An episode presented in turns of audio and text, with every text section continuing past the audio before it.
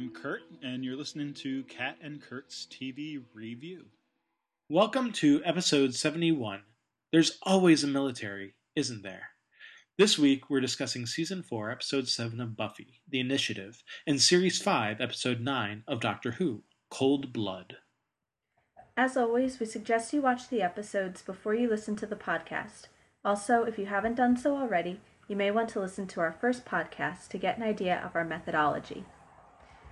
All right, Buffy first this week, uh, the initiative. And you just said a couple minutes ago, a lot happens in this episode. So, uh, very eventful, very exciting. Um, we finally find out who the men with guns are. we do, yeah. Um, so I want to start with the men with guns um, and the scientists who control them, apparently.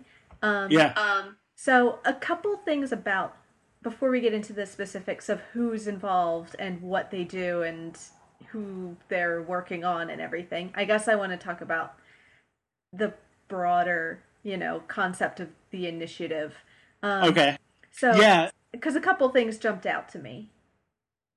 So, so sorry. First, real quick. Yeah. Just I have a I have a question that I've actually been wanting to ask you like a few episodes now, but like I didn't want to give anything away. Yeah. Did you have any guesses about who you thought these people might be or what they were doing or that kind of thing? Like, and if so, uh, like how? I'm just curious. Like, did you did you put together any of, of the stuff that kind of went on? Because I I don't know that there are a lot of specific hints, but I'm just curious what. yeah, not really. I mean, I think I mean, I don't know that I would have been that far off in terms of okay, there's military types with guns who are capturing monsters from what we could see, like vampire. Sure. Like we see like the kind of you know red shirt vampire, and then they're going after. They don't catch Veruca, but they kind of are following her and her gang um, in that one episode, and then we saw them get Spike the other week too.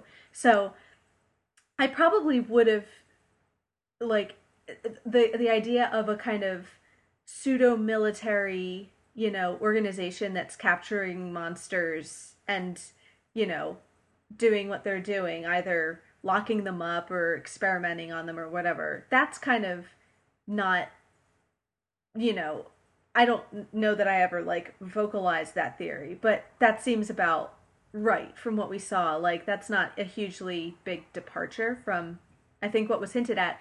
What i what i think comes more out of left field is the fact of um where it's located um which i want to talk about but then also who's involved. So like the specifics of walsh and riley and other students on the campus and everything. Like i wouldn't have connected those characters to the men with guns necessarily.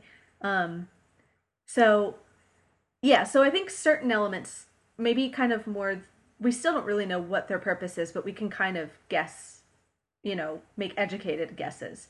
Well, I know. so. They're Well, you know, I don't.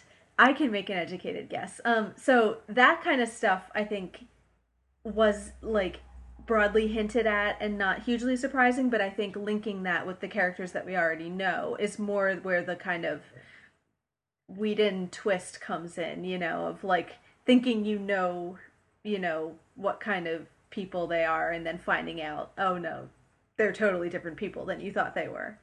Um so yeah, Okay, so cool. yeah, so so- where do you want to begin with that? well, so just a few things that kind of struck me. Um, that uh, f- for the the Whedon fans out there, it, it had a kind of proto cabin in the woods vibe to me of like Yeah. the cells with the monsters and everything.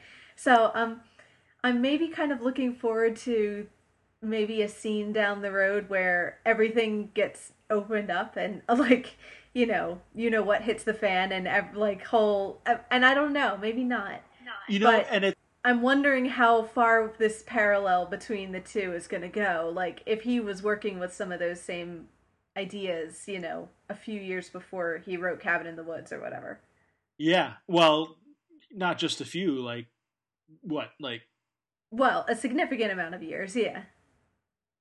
yeah, more than a decade at least. Right. So Yeah, no, that's that's interesting because I don't think I'm trying to remember when my last Buffy rewatch is, and I think it I think it was before I saw Cabin in the Woods. Yeah. I'm not 100% sure of that.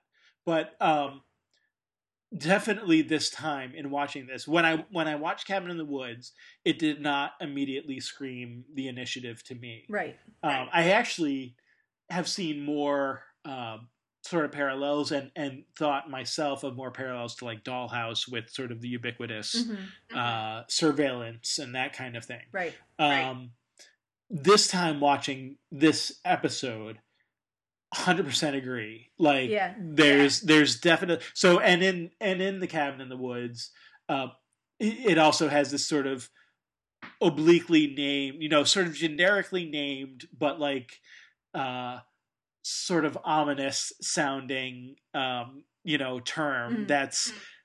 Uh, you know, in, in Cabin in the Woods, it's just the facility, Mm. right? Like they don't Yeah. ever actually Yeah. like give a name to it. It's just again like a Right. quasi-military slash governmental, almost you know 1950s nuclear bunker esque uh, idea, and like here it has maybe a little more modern feel to it than that, but like still it's just the initiative. It's Right. like you know Right. again like this code name sort of idea that there's something ominous and creepy and yet like bureaucratic about it Right.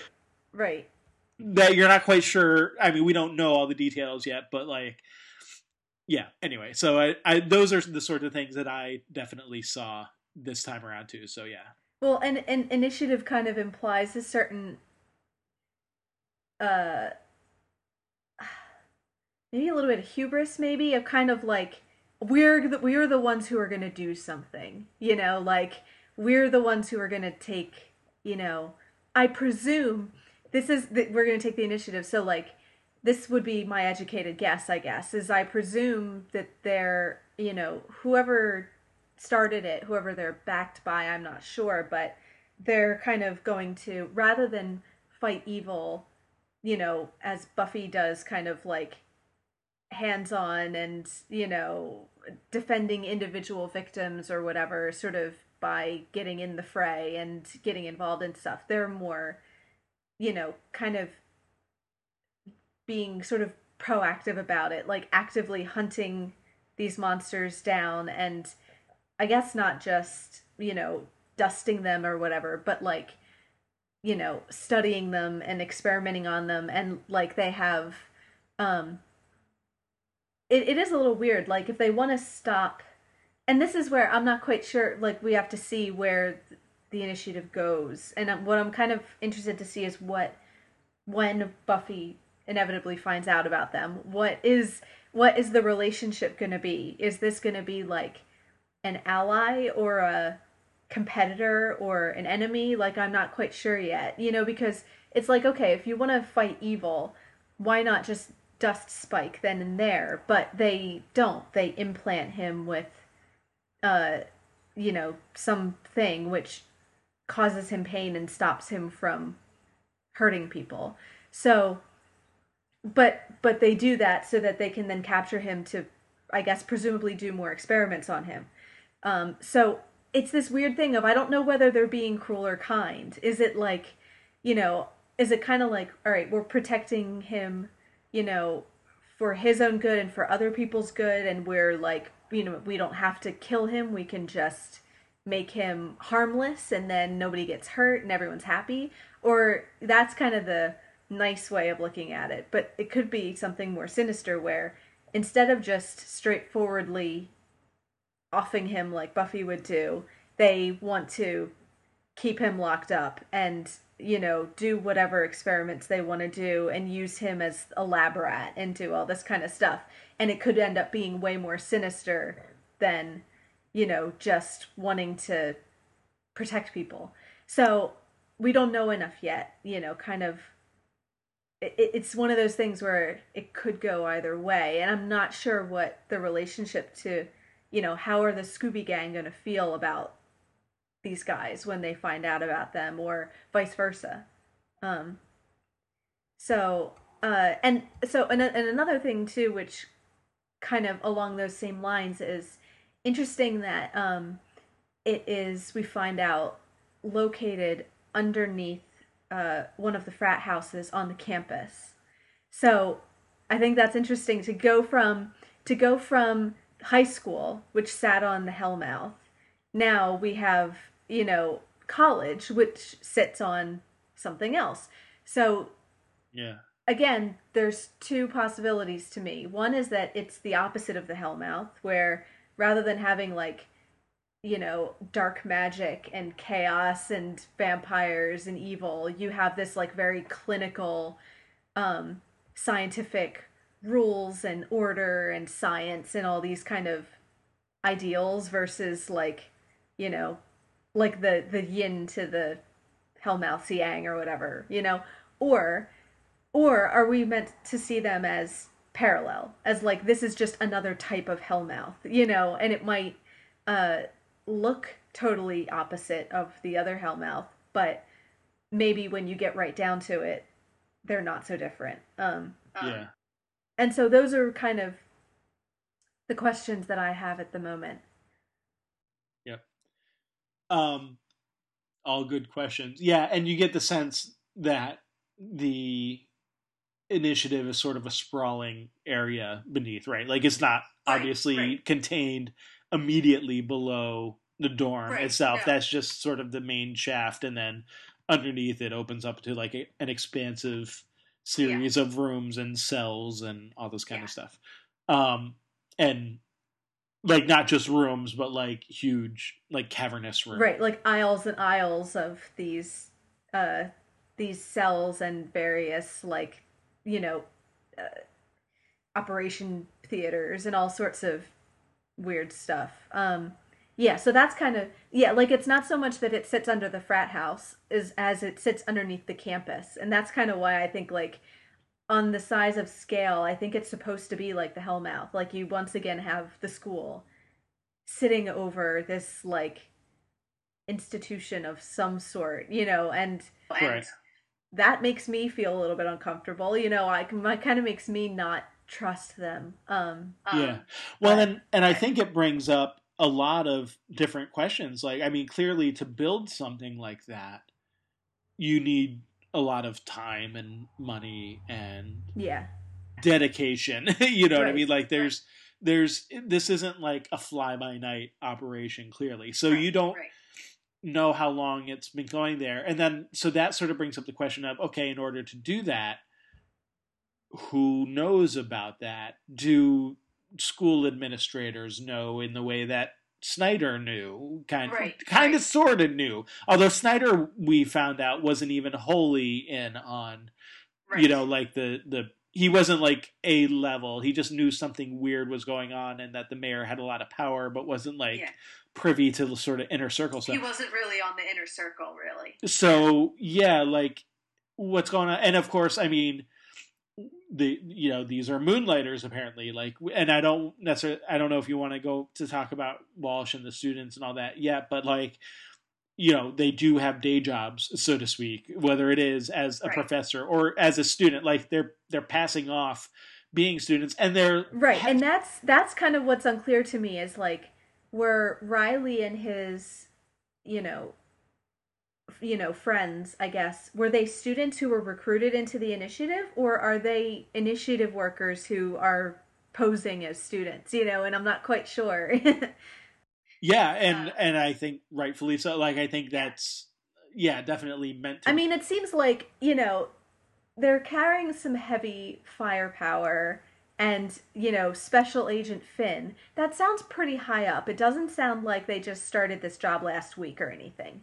you know? Um, so my inclination would at least be that uh, they've been around with working with the initiative for a fair amount of time, you know, but but you know you, you know if they're old enough to be TAs, you know, so they're either like upperclassmen or grad students or whatever. Um, you know, then presumably they could have started when they were freshmen or something. It doesn't necessarily mean that they are like, you know, uh, secret agents or anything. You know, it could have been that they were recruited from inside the university. Um, but don't know yet.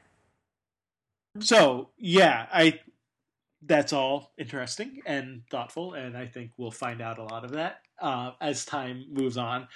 Um, I guess one of the things that I well, first of all, I want to mention I I really like the scene um, where like Riley uh, gets called and like, oh, we need you downstairs, like you know what we need to bring up more beer Right. or something like that, like yeah, and then you go and they're talking and they're he's so talking about, casual. you know, yeah, yeah, like talking. They're talking about girls. You know what I mean? Just like, oh, you know, Buffy this, Buffy that. You know, uh, whatever. And then like, as they're doing this, like totally normal, like frat guy, yeah, you know, conversation, they're going and like opening up into this like super, you know, high tech elevator where they're like getting their eyes scanned. right. Like you don't. voice It, it's like you don't and- quite register it until it's like, wait, did they just have their retinas scanned? Are they getting into Yeah. a secret elevator right now? But like the conversation, you're so you're trying to pay attention to the like the conversation, but you're also trying to register the fact that like, uh, Right. okay, this is getting weird, but it for them it's totally normal and what's going on and everything. So Yeah, and they and they've moved it like even the you know just sort of the style of like the interior of the elevator. yeah, calls back to like the interior of Spike's cell. Yeah. You know what I mean? Like so like there's still there's like this parallel going on there, but it's such they're separated so much in your mind at that point that you're still sort of struggling to make the connection Yeah. and that kind I think by the time they were like going down in the elevator and it had that very clinical white walled kind of look, I was kind of like, "Oh, I see Right. what's happening." But just but it, that that first moment where they just go up to the the door and it's it, that green light sort of scans their eyes. That's the first one where you're like, "Wait, what?" right. And then you get the automated response saying, Yeah. you know, Yeah. Agent Finn Yeah, no, Riley, that's you that's know, really like- well done. Um Um, so I, I like all of that. I think, um, yeah, I, I mean, I don't want to get into too much with like future speculation, but excuse me. Um, so yeah, like there's there's a lot of question about what they're doing and what what's going on. Um, maybe maybe we can talk. So I, maybe let's just talk about like Walsh and that okay. them real quick because like I don't know that there's a lot more to say than we've already Yeah, even said, yeah. but like you know, clearly she well one we get like I think you're right that this the soldiers and and like Riley himself I like it seems like at least to me and I honestly I don't know if this is ever actually answered in um the text or whatever, you know, specifically or not, but it seems to me that at least Riley probably was not a student who was recruited, but Mhm. was someone brought in because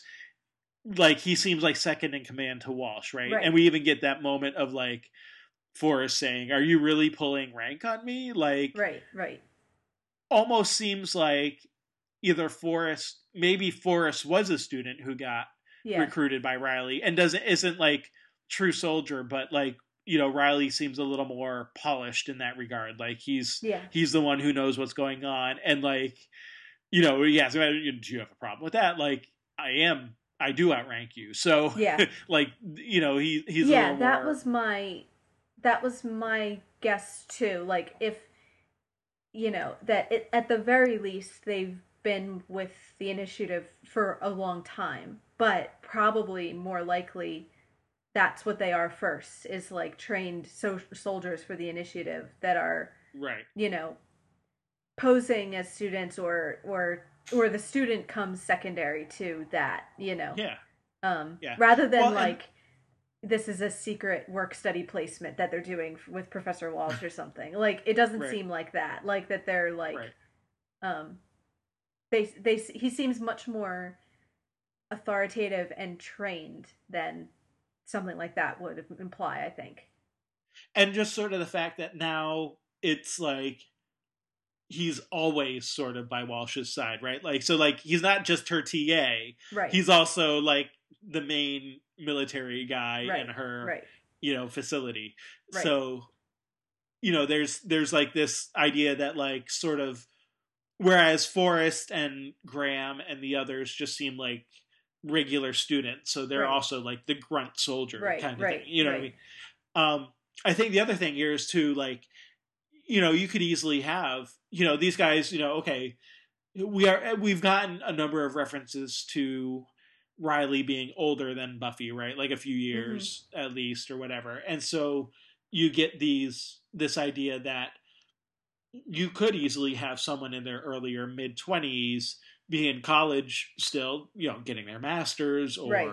um, you know, just maybe took a year or two off, but also like if they went into the mer- military, they could have gone in at 17, 18, Right. gotten 3 4 years of training Right. and then Right. gone to this assignment. Like, you know, it doesn't it just cuz they're just cuz they look young and Right. college and relatively college age doesn't mean that they couldn't still have been in the military for several years, you know. Um that kind of thing. So Right. And he I could think- be a little bit older than he looks too. You know, we don't That's- yeah. really know how old he is. Um right, so right. And especially because he seems to be the one who's brought up the fact that he's older a couple of right. times. Like I don't know how significant that is, but it is something that he seems to be at least acutely aware of. Um, yeah. so yeah i don't again i don't know that we can say a whole lot more about that any anything else on sort of walsh um it also also sort of sets her uh position as a psychology professor in Mhm. a interesting Mhm. sort of light too i think Yeah. um so it makes you wonder like what are her like are her qualifi- qualifications actually in psychology and if so how does that qualify her to be the leader of the initiative as well Right. If she's the leader i mean there could be someone above her as well who Right. knows Yeah, because there's that scene where she uh, kind of snaps at Willow when Willow's trying to um, convince them that Oz is going to be back, and she kind of calls her on that. Um, you know, and Buffy has that little thing about you know, for someone who teaches human psychology, you know, maybe you could, uh, you know, learn a little something about it, um, or human behavior. That's what it is. You might try showing some. yeah Um, but then you know, so it kind of is like, well, if this is her real job, humanity isn't her specialty. You know, it seems like monsters are her specialty. You know, maybe maybe protecting humanity is, but uh, but sh what she's studying, it seems to be the vampires and the monsters. So maybe she's not such an authority on human behavior as we thought. Um, or maybe there's a way where psychology does connect to it and we just don't know that yet. Um, so it's kind of it, it kind of sheds a different light on that in retrospect. Um, but then so then also in that scene after Buffy says all that, Walsh says, "I like her." So you know she is definitely uh, you know sensitive. Willow is not her favorite, whereas like it seems like she's impressed by Buffy's kind of you know tell it like it is, you know, a little bit tougher, you know, a little bit angry. You know, like she seems like you know, clearly the way she runs her class and it seems like the way she runs the initiative is this kind of like expect excellence, no nonsense, you know, nothing less than you know, the best kind of way. Um Mhm. so at this point anyway, it seems like she likes that about Buffy. Um right and and then to like sort of your point is that uh filter for recruitment in a way Sure, you know what i mean yeah. like you know is that or those sort of situations that that pop up is that you know then make her eligible buffy i mean eligible to sort of right. be recruited like right. you know you were you were maybe thinking so right, right. Here's um, here's a tough person who can stand up for themselves and say what she Right. thinks, and you know, uh, yeah, definitely. yeah sort of a more surreptitious version of like ender's game kind of thing Sure, like, you know. yeah, Um, but anyway, uh, yeah, yeah, yeah. So all all definitely things to think about. But yeah, I think at this point we just don't know enough. We've we've now seen deeper into all of that stuff, but uh, yeah.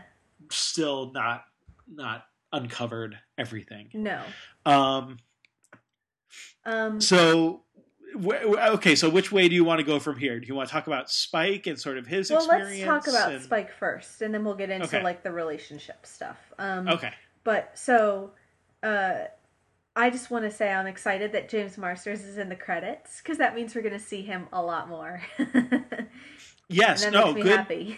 Actually, good observation because that that I forgot to put that in my notes, but Yeah. that is definitely. Uh, yes, this is the first time we as- sort of officially see him in the credits, and and I think you know even without having him in the credits, uh, and and of course, you know, be, it's because Oz is gone, right? We know that Right. Seth Green goes on to do other stuff, so this is him sort of filling in to some degree for that yeah, you know missing character but i mean i i think even just from a story perspective you could sort of see that he's going to have another significant role Yeah. in this season um, beyond what he's already sort of had so yeah, and I and Uh. I knew, I I knew there was a point where he was going to get more involved on like a regular basis again, um, but I wasn't quite sure when that was. So, right um, just like just like we've talked about before like i i know the faces if not the names of right certain of companions, companions, but not when they but I- start or whatever. Yeah, yeah or or when they leave or even when they might come back like i i mean we'll talk about this in a bit but like Right. rory i know that he was a companion of the doctor i don't know if he's coming back or something. I would like to hope that he is but you know what i mean? Like so there's there's sort of similar things. Like yeah even if you know or think you know right. You're not something sure what it, you're you not actually know. Yeah, yeah, yeah you don't know what you don't know and and and how much what your knowledge is you know. Yeah he anyway so yeah, yeah it is cool that he's here. And and again it's you know there there's sort of a compensation there with uh oz slash seth green leaving but Yeah. um good good choice you know if you have to pick yeah. an alternate uh Yeah, definitely. Um so I mean I talked a little bit about uh what it is they actually do. So we can get into that a little bit more uh in a few minutes I think. But um kind of interesting to see this kind of uh well so again there's just this continuing uh little like theme or gag of kind of things just going worse and worse for Spike, right? Like Huh. pretty Yeah. much since like he came back at the beginning of this season. I feel like each time we see him, he gets like whipped a little harder and like even um Harmony kind of calls that out. Like, why do you want to go look for Buffy? You know she's just going to beat you up and like, you know. Uh, yeah. we know that at this point, and you're kind of like he doesn't realize that, you know. But each time it just gets worse and worse. So Right. you're kind of seeing And- this um, growing obsession with her. That like he's it. It's him watching her and kind of, you know, serenading himself about how he's gonna get her when they capture him. You know, um, and then when he wakes up, he completely assumes that this is totally a setup from Yeah. Buffy and and it's her fault and she has funding now and look what she can do. Um, and then even when he escapes, his plan isn't to get the heck out of Sunnydale. It's to go and punish Buffy for like the initiative and everything, you know. And of course, that gets him captured again, or almost does.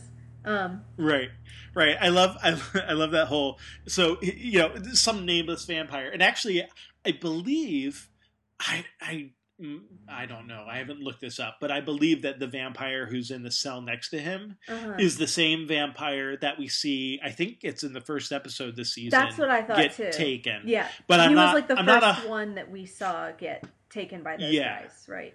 I, I'm not hundred percent sure on that, but I, I believe that's. I think you're right because I think I, I think I remember him um.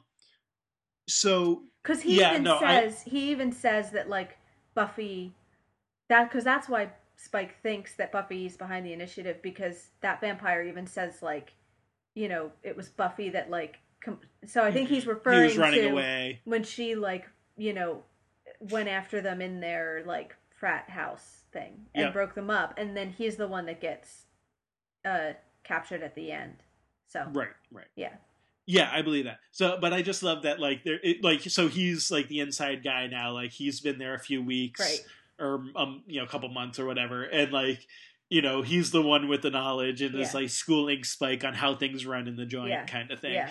But I love, like, right. So when he mentions, you know, I'm, I'm one minute I'm running from the Slayer, and the next I'm here, Yeah. and Spike, just his like Yeah. visceral. I knew it. I I, knew knew, it. it was the Yeah, Slayer. yeah. Like, yeah. And it's just, and of course the irony being, Yeah. Slayer had nothing to do with this. Yeah. But, Actually um, this is the one time you can't blame her for what is happening Yeah. to you. uh, and uh, yeah, the vampire. Yeah, she took apart my crew. Like he, Yeah. he was the he was not the leader of that crew. like you know what I mean? right. Like whatever. But um, so he's sort of playing it up. But the uh, yeah, like you mentioned, like yeah, I was worried what would happen when that you know lady got some funding. yeah, yeah. And so like, you know, the the the funny thing, you know, about that is of course, you know, you get punk rock Spike, you know, of course he's blaming the corporate interests, right? Oh, Buffy's gone, you know, Yeah. Brandon now. Like she's she found some venture capitalists. She sold out. like She's sold out to the man. Yeah. I just love that whole Yeah. like sort of the undertone of that, you know, like he just again sort of assumed that. And I, I want to point out now, even though we're not talking about um, the soldiers and stuff anymore, but I do want to point out that there's a parallel assumption uh, by Riley and Forrest and the others when when you know after Buffy beats them up and they and they don't know who it is, Mhm. but the assumption is that whoever it was is siding with Spike or or Hostile Seventeen Right. as they call him. Right. So so there's this there's the and I think that goes back to your point of like you don't know at this point like what how it's all going to shake down. Is there going to be a conflict between Buffy and Right. Uh, the initiative, or or is there going to be uh, right. a team Are they going to team up or are they going to be on opposite? and you know, and the other the other or thing it that I might be like in, it might be one of those things where like similar goals, but they disagree on the method or something. You know, like they want to protect people, but maybe Buffy doesn't approve of their means, or vice versa. You know, or whatever. yeah. But we don't. I mean, we don't know. The- but The other thing I would throw into that mix is that we've seen Buffy and Spike team up before too. So right. this there you know it could be even like what you said like maybe the initiative what they're actually doing turns out to be so heinous Right. that you know Spike doesn't like them obviously and you know it could be something where maybe it's Buffy this time who recruits him to help. Right. So there's there's a lot of little variations on a theme that this that this could go. Um Well, and, I mean, we and and to complicate that even further, you get this. Uh, and I want to talk about the scene with Willow in a little bit more detail, but before we talk about that, you get this idea that they've implanted something which prevents Spike from being able to at least bite someone, if not harm them. Full stop. It, it the Yeah. implication is like it kind of does even more than that. It's not even just that he can't bite. It's that like he can't like it's almost like he couldn't even really fight back that well. Um like you know, and I don't No, quite know how far to take that, but um so so Riley actually explains it and Okay. and I think we can take him at his word at this point. Hostile 17 can't harm any living creature in any way without Okay. intense neurological pain. okay. So I think, I, knew I got I- that from somewhere. Okay. Yeah, no, that's that's about the clearest explanation we get Okay. for like anything in the Right. you know at this point. So it's it's definitely Right.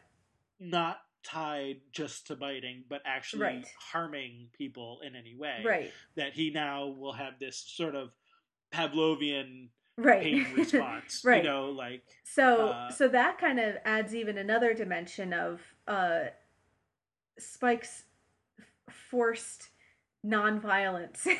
like Yeah. you know, against his own will, but he's sort of uh so it's kind of a uh it's not parallel, but it's kind of a twist on the angel thing of a vampire who doesn't hurt people, you know, rather than you know, it being because of a soul and because he doesn't want to hurt people. You know, I think Spike would happily beat up Yeah. these soldiers and bite Willow if he could, but he can't. So, you know, whether that plays the part in a potential team up, You know, Yeah. uh, I'm not sure. You know, like is, is Buffy going to be as willing to stake him if he isn't acting like the villain? You know, Yeah. um, or what will he do in order to destroy the initiative in order to reverse whatever they've done or whatever? You know, like Right. there's all kind of there's all sorts of reasons why they might end up wanting to help each other. Um, Now, there's only one thing that I'll throw in there, and I'm not, I'm honestly not sure if this is intended or if this was just something that maybe got overlooked, and maybe so we should overlook it. okay. um, but there is with the whole escape scene, hmm he does fight with the two sort of interns, but if you notice, Right. like he sort of pushes them away. He doesn't like go full out like punching them. I don't think. Right. And I'd have to look at the fight scene again, like in more detail. and that's kind of was my hesitation like i wasn't sure whether it was right to say that he literally can't even lift a finger be- to defend himself because Yeah. he does but i think the implication to me is that he couldn't do it very well certainly by the end when he's fighting them off like in the dorm room he doesn't seem to be able to put up much of a fight so it seems like he can't Mhm. do like extreme acts of violence like bite somebody but maybe for like just basic self-defense it like takes a lot of the fight out of him even though he might be able to put up like Yeah. some sort of a weak resistance or something well, and and that actually might also give a hint to sort of um, Dr. Walsh, you know, in her role. Like, is there an intent? Is there sort of a psychological intent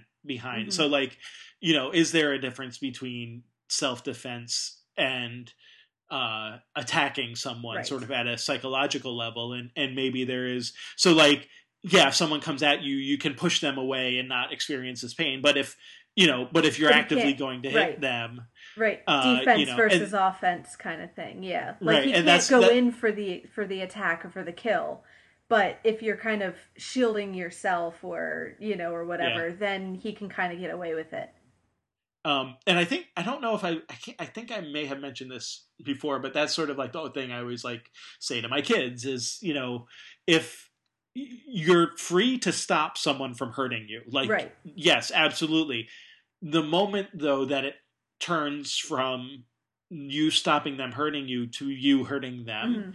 That's where it becomes wrong on your end. Right. Like you, you're that just because someone hurts you, or even because they try to hurt you, does not give you the right to hurt them back. Now, you know, in some cases, it may be necessary to knock someone out, you know, to get them to stop Right. trying to hurt you. Like there, there are those extreme cases, but they are extreme, and it's yeah you know, really at that point, you're talking about something well beyond a reasonable person. You know, there's there's some other thing that's going on there. But right. anyway, so like like that seems to be maybe the Yeah. difference here. Although Yeah. I think we can keep our eyes open and see if that holds up or not. I that's kind of how i read it at the time anyway um yeah, that's I what will makes point out too. that's what makes the most sense given what we know and what we see i think in the episode like like the big moments where he's sort of effecting his escape. Um, one you get like the intern who accidentally stabs the other with the syringe. yeah. So like it's not really Spike who does it. It's Right. he's just kind of like pushes him away Yeah. and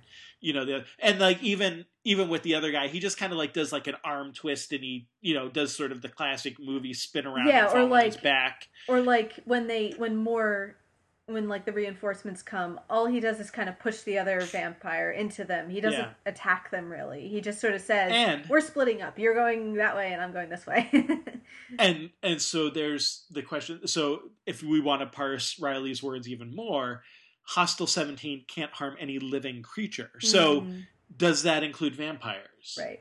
Right. Like what what does living creature mean? things? Yeah. Yeah so like there's there's also that sort of thing. And so then is the implication there well i don't know. I don't want to suggest too much uh-huh. whatever but like maybe the interns who are trying to take him aren't necessarily Hmm, completely human too or right. I don't know. Like you know there's there so that opens up other possibilities right that we right. like levels of semantics and technicalities Yeah. and like yeah. yeah. Which we've seen before like you know how come you can walk right into my house, Angel? Oh, because you invited me over whenever Right. you got a house, even though you didn't happen to have one at the time. right. Like, you know, there are. It's not unprecedented that there would be these yeah, little sorts right. of Kind of read the fine print kind of thing. yeah, Yeah. Which we get another great moment of the Willows listening to her sad music and just knock on knock on the door, come in, and then Spike walks in and you're like, oh crap. yeah. Like, she invited him know, in. and you you almost feel like if if you were in the Scooby Gang, on the one hand you want to scream at them and say you must just assume that every time someone knocks on your door it's a vampire. On the other hand, you know you would totally do that. Yeah, And it was like the most casual thing and he just totally plays it so cool and just strolls right in cuz he knows that that worked. Um Yep. yeah, so that's another great kind of callback to that. Um Right, right. Um, so yeah. Anyway, like I feel like we took that all around different ways. Um, Yeah, I do want to talk about like the scene though where we get the big demonstration of this fact. Um okay. cuz it's another It is- it's it's a it's a callback to now I'm going to forget. It was the one where where Drusilla dumped him and he went after Willow and he ends up sort of just uh you know Right. singing the blues to her instead. Um Right. it seems he like it's Willow. yeah, it's very and and his whole his whole shtick is, you know, oh well, now that I've kid- like if I do this grand gesture, like Drusilla will want me back yeah, again. yeah. Like yeah, again, like it's he's thinking along the lines of you know his romantic pursuits or whatever. Right, and, right. um, and it's a very so it's like you know because it's the the same characters you kind of can't help compare but it's that same mix of scary and funny too where both times right. you feel like she's in real danger and especially when he first attacks her you know turns up the music it's like pretty disturbing you know um Well, and I I did want to mention that because there's there's a clear difference in tone yeah before the commercial break, yes you know, to after. it. right right Um, no so- absolutely uh and and you know in in a episode where you have frat parties and you know things like this like yeah th- there's a very sort of rapey feel Oh, yeah. about this scene you know and I mean, and it's we've got that before, but this might be one of the strongest, if not the strongest, you know, examples of that. I think of like the vampire attack being like a you know, not even a pseudo rape, like a literal rape, like like Yeah, throwing you where he's bed pushing and her- you. Like yeah. it's not even pseudo; it's just what it is, you know.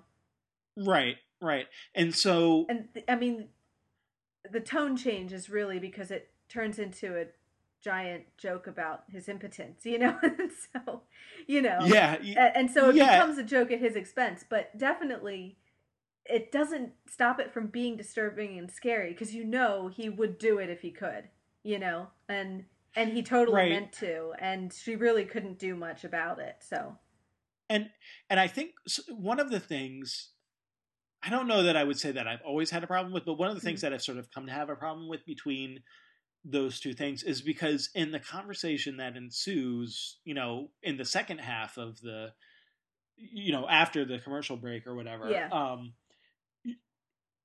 it it becomes more as though it's consensual right, when it really isn't right, and I and I think and and then I think you know by the end, and they're definitely going for the humor and the mixed feel, Yeah. and and I think it works to a certain extent, like especially because they kind of take it on like a little further than you would even Yeah. expect them to, like, um, yeah, it's still kind it's of funny, because it, the joke is at the expense of Spike.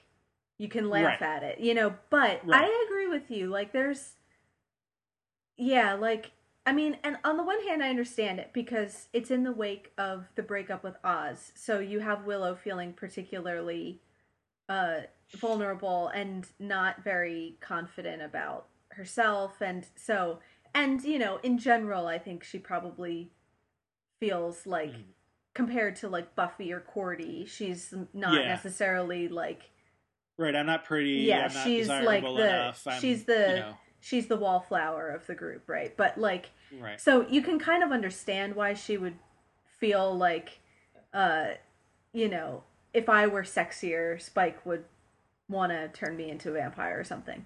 But yeah, it does become a little bit of her like, you know, to to be victimized is something to be proud of in a weird way or like, you know, or there's something like- kind of like it you you know, that must say something good about you if, you know, guys want to attack Right. you and that's not a good message Yeah, it's not a yeah, good message to send.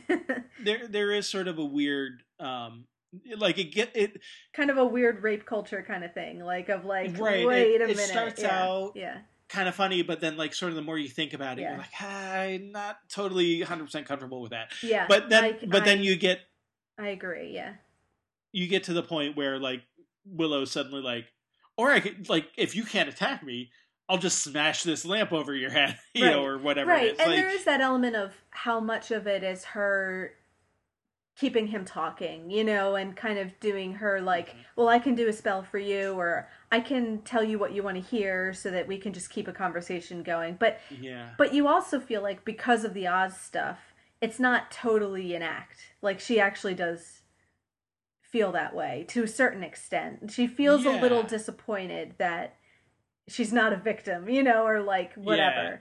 Um, right, right, yeah. It, it does have a sort of weird dynamic. So I, don't- I don't know that I want to make too much of that because there is, I mean, it is kind of funny and whatever, but it there is like the more you kind of get into that, I think it's maybe not.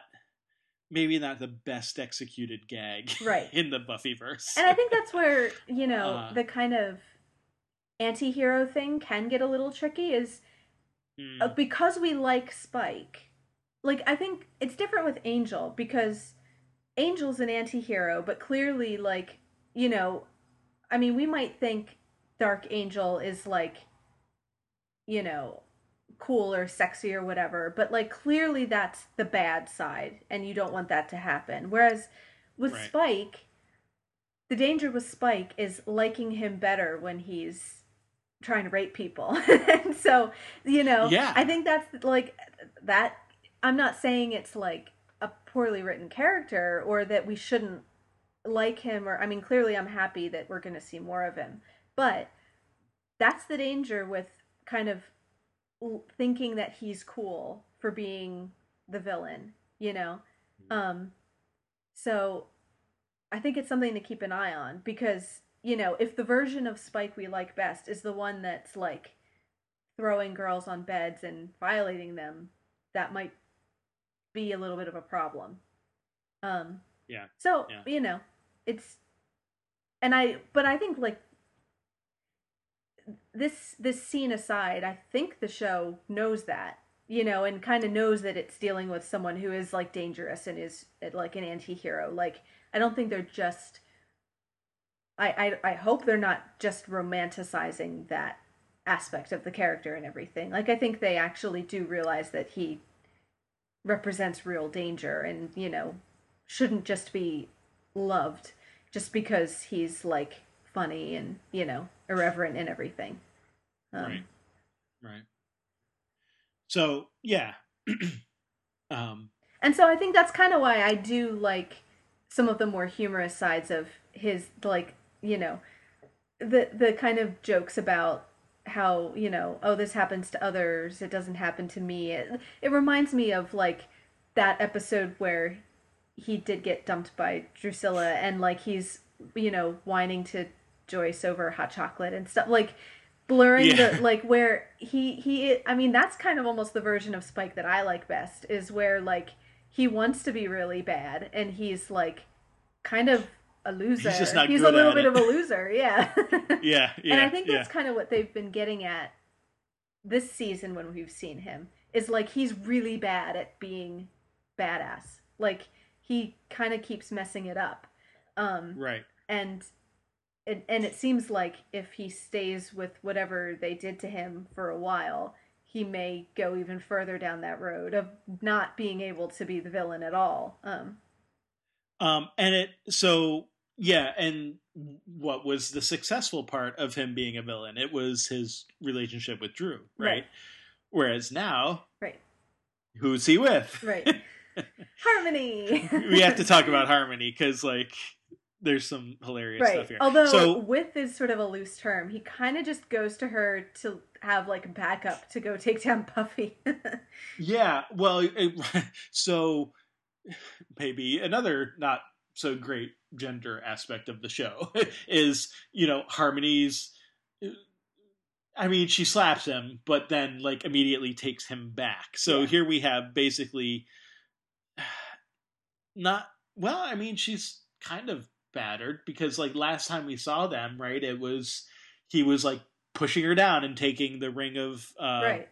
whatever Amarra from from her and Yeah. like you know she's distraught and all of it like so you know you get this sense again that it's like he's just not treating women very well but there's a likability to sort of how he's acting towards harmony because we don't like her that much either like maybe or at least Yeah. not as not as much as like we like Drusilla as as a evil sort of right. Genius kind of thing and Right. She's Um, certainly she's certainly less uh not even in the same league as Dru in terms of Yeah. impressive villain quality.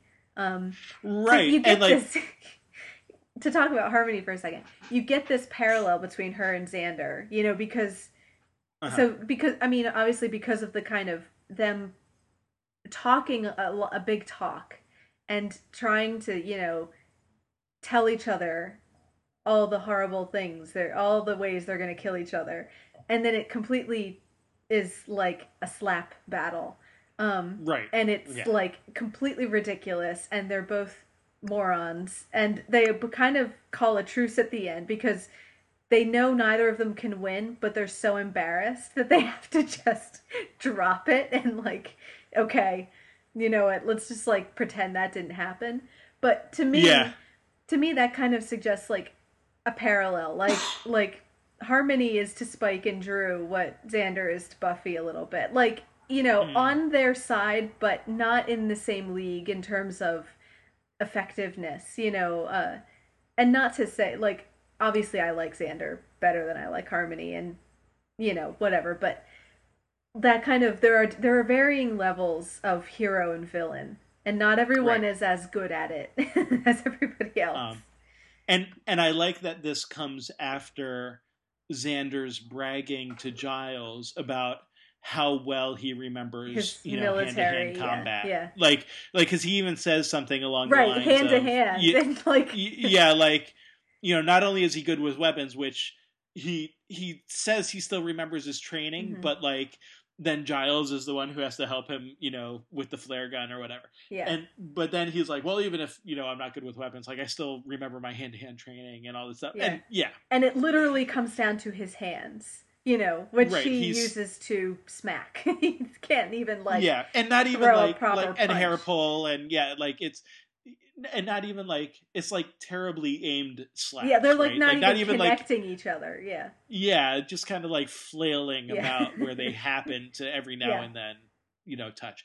But um no, it that's a hilarious it's a great scene, scene. yeah Um oh, followed by Harmony complaining about how people never pay attention to her and yeah you know nobody listens and whatever t- and turns around to find that Xander yeah why do men And- always leave and xander's gone? Yeah yeah.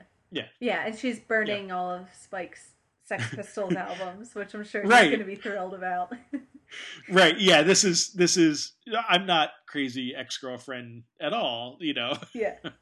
Harmony. Um yeah so from a from a you know inspiring spike to be evil genius you're right like there's nothing uh even close to what drusilla does but and and but then there's also i mean the fact that drusilla does her own stuff too and harmony just seems to be waiting around for spike all the Yeah. time to kind of do whatever and but then when spike actually suggests not suggests sort of orders that they go after buffy where you get the thought that drusilla might be like oh yes let's go after the slayer. Like harmony is like oh just leave her alone. She's gonna beat you up again. Yeah. like yeah. where's your you know if you're going to be you, you know where's your back your man attitude kind of thing? And not that you have to always do that or whatever but like you don't have a plan of your own. So like right. like you're you're kind of it's kind of the worst of both worlds in that Right, respect. Whereas Drusilla, well, you, you kind of would- get that she, like, she interprets the, his obsession as like, you know, almost romantic, like, uh, like that he is obsessed Yeah. with Buffy. He can't stop thinking about Buffy. So there's Right, like a like- jealousy element there. Whereas, I think clearly when Dru was around, Spike didn't really have eyes for anybody else. That wasn't ever a question. He hated Buffy, but he wasn't obsessed with Buffy in the way that he seems to now be. Like it's almost like yeah, Harmony's around because he likes having, you know, her around because she like, you know, strokes his ego and stuff. But but it's almost stuff. like in the wake of Drusilla, then he did replace her with Buffy more so than with Harmony. Like Harmony's not really his partner in Yeah. that way that Drusilla was. No. His obsession now, rather than protecting Drusilla, is take down Buffy. You know, this is Right. all Buffy's fault. You know, and so there is Right. like almost a on a weird obsession with her. Um, right. It's like now he has a project. yeah, you know, like yeah, you know, before he had a relationship with Drusilla, and right, it was all about her. Now it's like, yeah, Harmony's just yeah. Harmony's a only toy on the side, but like Right. Buffy's his real project. right. I mean, you know, Harmony's there. Harmony's only involved insofar as she can be useful. You know, Mhm.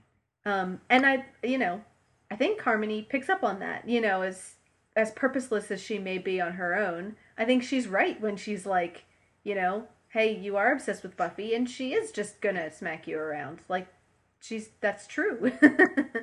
you know, but yeah, yeah. Uh, so I don't imagine Spike and Harmony ever developing in any, you know, I feel like they're gonna go on like this, this kind of, you know, get together and then piss each other off and go their separate ways for a while and then try to get together again and then like it's just gonna be that back and forth, you know, but never really being like working towards the same goal. Yeah. Um so in the last like minute and God. 40 seconds, uh we should probably bring up the other relationship like uh, the in main part of the story, which is the Riley, and, Riley, and yeah. Buffy and yeah. Uh thoughts there. well, Did you so were you of force opinion that uh everybody knew that Riley was sort of I mean that kind of seems like what it's driving at. From you know, as soon as he starts saying like, "Well, I like her, but I don't like like her, and she's peculiar," and you're like, "Okay, we'll see how long Yeah. this lasts." yeah. Um, another potential double meaning to the initiative, you know, is his kind of taking initiative with the Buffy relationship and, you know, going out of his way to ask Willow about her and find her likes and her dislikes and everything. Mm. Um, kind of, I don't know how much to read into this, but interesting little things with him, like, and we've got this before, like, of him being very um, set up as kind of the anti Parker and very good in all the ways that Parker is not. Um, and part of that Sure. is um, these little moments where he uses very like old fashioned language, Mhm. you know, like, you know, uh, he says like he talks about courting someone like Buffy or um Mhm. there was some something else now i can't remember um oh like he says like parker you know was being crude like there are just certain things that it's like Yeah. you know teenage boys or you know even 20 something boys don't use those uh terms very often and it kind of seemed to suggest like this kind of more old fashioned you Mm. know i guess charm about him or something um maybe as opposed to parker's more kind of maybe more modern way of you know um i don't know approaching like well it doesn't have to mean anything and it like you know or whatever Right. like like a more Right. casual attitude towards dating and everything whereas riley seems like there is a courting period you know where like you're testing the waters and you're going slow and you are trying to approach it the right way and being very proper and very gentlemanly and everything. um, yeah. So yeah, I don't. I'm. I feel more sure this week than I have in previous weeks that that's an act. Like I, I'm. I feel pretty sure that's not an act. Whereas earlier I've been hesitant. You know, wondering about Yeah. that. I could still be wrong. Um, but it Yeah, seems but like think- because we're seeing him in conversation with people who aren't Buffy. Um, that's exactly what I was going to say. you know, say. we're seeing him say this stuff to his friends, you know, so presumably, you know, clearly Parker will say nasty stuff to everyone except the one he's trying to impress. So like Riley's at least being consistent in his, you know, charm. You know, so if it's an act, it's a very well hidden Right. one, but um I I think I we're supposed safe to in we saying- could take him at face value. I was just gonna say I, I feel safe in sort of revealing at this point like this is Riley. Like Yeah. we're not I I don't think we're supposed to be reading it as an act. But Yeah. uh, my hesitation before was just I didn't want to sort of ruin anything. Sure, but yeah. I mean clear and clearly by the end they're getting along and Yeah. we can sort of read the writing on the wall Yeah. however we will. But I, I think we're supposed to take it like that this is this is how Riley believes women should be courted Yeah. and and the fact that he's sort of awkward and like he even brings up like i can do stuff i'm good at stuff Right. but i'm terrible at this and Yeah. like i love that you know i can't believe i choked you really really did Yeah. like willow's like Yeah. you really are terrible at this like this yeah. is just well, I love that like he's- he goes up to talk to her and he finally he has all these things that she likes and has stuff to say and then he just ends up asking her about her homework. Like yeah like oh, And- great way to break the ice. But Yeah. of course, that's what he would talk about because that's what he's good at, you know, is like right that's the connection that he already has with Yeah. her um yeah yeah exactly so it is it is kind of funny this sort of floundering and and whatever um i also think it's interesting that like buffy encourages him you know what i mean without like coming Mhm. out and saying oh i like you like like you do get moments of like buffy saying go on like you know yeah. you kind of like she sort of seems to know or suspect that you know why he's there to talk to her but doesn't neither one of them excuse me ever sort of gets it out and says Yeah. what they both sort of know is going on so i sort of think like after having watched it a number of times that that's actually a little more interesting too because i don't think i mean i don't think before this we ever get a real sense that either one of them likes each other but you do get the sense of like there is a renewed sort of acknowledgement and noticing hmm each of the other even though we get more of riley's side of it Yeah. than buffy's Yeah, like Um, Buffy says something to Xander like, "Oh, you know, no, I don't, you know, she she kind of indicates that she's not interested." But that's what Riley said at the beginning of the episode. So like maybe we're invited to see her is the same as him as not necessarily having realized, you know, that she might like him. You like she hasn't really acknowledged it yet. But it doesn't mean that it's not in there, you know. yeah Um, yeah. but by the end of the episode, they've both kind of started to like admit that to themselves a little bit more. Um, Right. Um, I do want to point out one other thing. So you get this uh, initial conversation between Riley and Willow, and you know Willow asks him, you know, why should I trust you? And she goes, well, just, just sort of hoping you'd think I have an honest face. And- Yeah. And, she goes, I've seen honest faces before. They usually come attached to liars. yeah, And so I think on the one hand, you're supposed to contrast that with Parker, Right. right? Parker sort of had an honest face, and you know he talked about being open and having connections and this and that. the and that was thing- my sort of cynical hesitance in the last couple weeks is that same sort of thing as Willow's Mhm. feeling, you know. And Willow clearly has reason, you know, because of Right. Of, so she's kind of in the same place as me as. Oh, we've been burned very recently, and we're not gonna like stick our hand back in that flame again, you know. right. That's the other thing is like is you know Willow's also probably sort of thinking about Oz Yeah. in this situation of Yeah. you know he said he loved me and then Yep. he left me kind of thing Yep. you know so like there's that i also want to point out riley is a liar Yeah. uh he's doing this secret Yeah. organization uh yeah. We'll talk sniper about whatever thing talk about like parallels. He, you know, he goes down saying, "What normal girl is going to date someone like me, who's, you know, a demon, a demon by hunter night. by night?" And you're like, "Hey, way to draw a big bullseye on the way that they're exactly the same." like, right so that's totally, you know, what we're meant to see. And yeah, like he is lying in that way. Like he's covering up this whole other secret identity. Yeah, right. It's not right, and it is a secret identity. It's not just like it's not like I'm going to say whatever I can to sleep with you. It's I've built an entire Right. lie of a life, you know, Right, so it's that people like- don't find out what I really do. Right.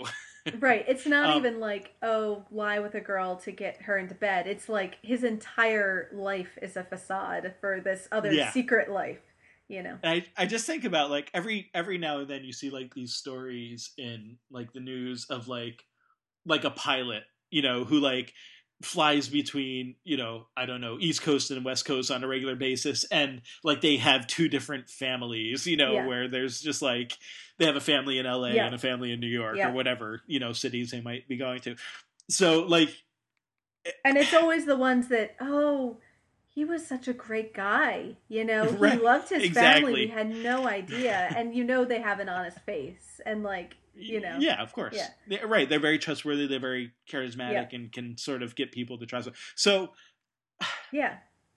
at the same time that we that we are looking at and i think we're meant to see and believe that riley is sincere there's also this sort of cognitive dissonance of Right. the fact that he is actually lying Eh, maybe only lies by omission but i still feel like that's a lie like it's Right. it's there, Right. there's and clearly it might like be this with good motivation. I mean, Buffy lies about who she is. That doesn't mean that we disapprove of her doing that. Yeah. But like, but the fact remains that Willow, you know, is speaking a little bit more truly than she realizes there.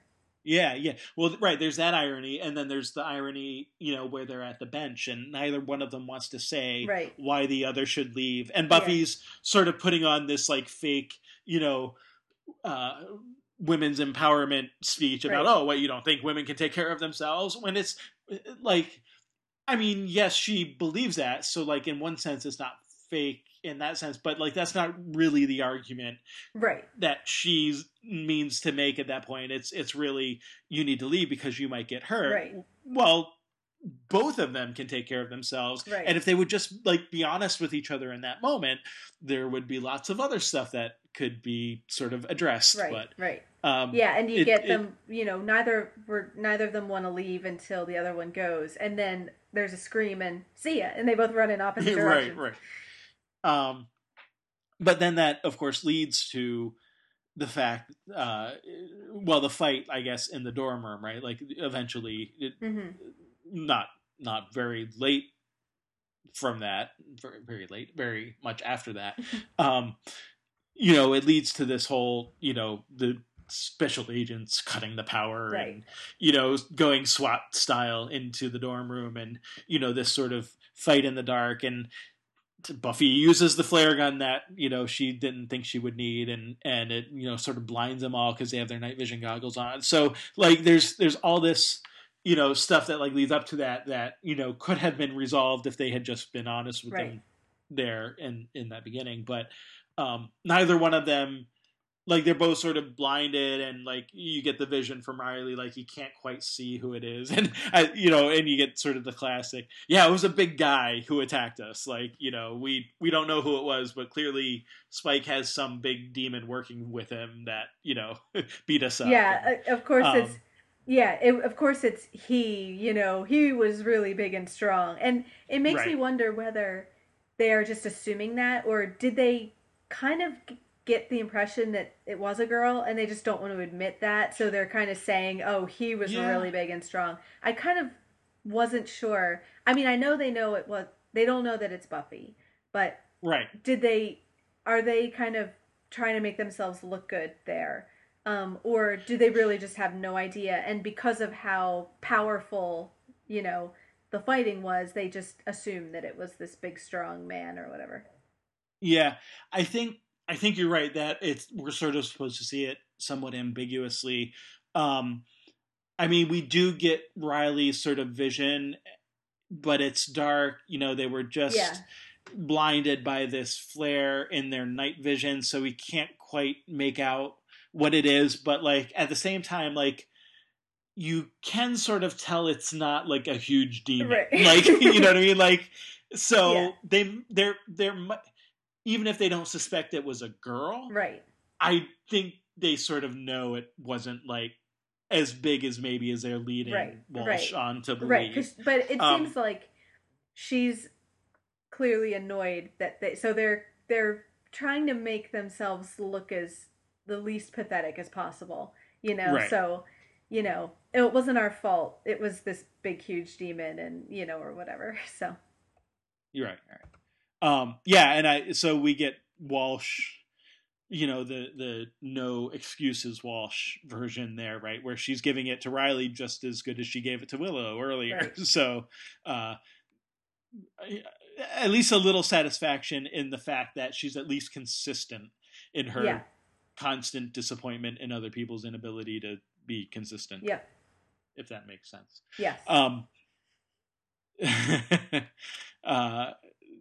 So yeah. Any. So, but in the end, uh. So and right in in the end, we get Buffy and Riley sort of again not quite lying, but omitting the fact that they were both involved in this raid on the dorm. Yeah. You know, kind of thing. Like there's, you know, again, it's not. It's not direct lies, but it's omissions and sure. uh, you know, sort of impl- Im- implying that they weren't really there and how weird was it, Mm. you know, like when they were both there and they know exactly what Right. on. Like they both talk Uh, about the prank on her dorm. You know, but right. uh, They both know it wasn't a prank. Yeah. Yeah. Um, and they both know that Spike was involved and sort of was the central figure in all of this. Right. So. Right. Um, but then you also get the rest of the conversation where did Willow tell you I like cheese? Yeah. we keep going back to this cheese. Yeah. And Buffy calling him a little peculiar, Yeah, which yeah. obviously is Yeah, Now again know with that again with the parallels and stuff. Yeah, yeah, yeah, yeah, yeah. Um, and Riley saying I can live with that. So again, right, there's this sense that they're moving closer together. Yeah. Um, and we'll see how if and when you Mhm. know this stuff gets revealed. I mean, you sort of almost have to know that at some point it will be Sure. revealed. So it's Yeah. just the manner in which and you know how that affects things and Yep. what goes on after that. Yep. Um, any other thoughts about Buffy, Riley, Uh, I don't. anything else? No, I think that pretty much covered everything. The only other thing I wanted to mention is the the uh, scene where Spike era not Spike Xander's mom makes them fruit punch, and Giles uh, is very excited. If it's raspberry, he wants raspberry. Right. You know. Is it raspberry? and, and it's right when Yeah. Xander's kind of talking up his own like machismo and everything. And Xander, yes, mom. You know, right. and Um, like well- with you and your little friends, and it's just Giles. Like it's not And- even friends plural. It's just Giles, and Giles And w- totally wants the fruit punch. Yeah. Oh, yeah. I I want to point. There's several things I want to point out. so first of all, we've heard. I don't. I think this is the first time where we've actually like heard or actually had a direct involvement in some way of Xander's parents. Yeah. I mean, like we get Anya saying that the mother let her in, but like that's not whatever. Right. But like everything that Xander has ever said about his parents Yeah. have implied that they're like terrible people.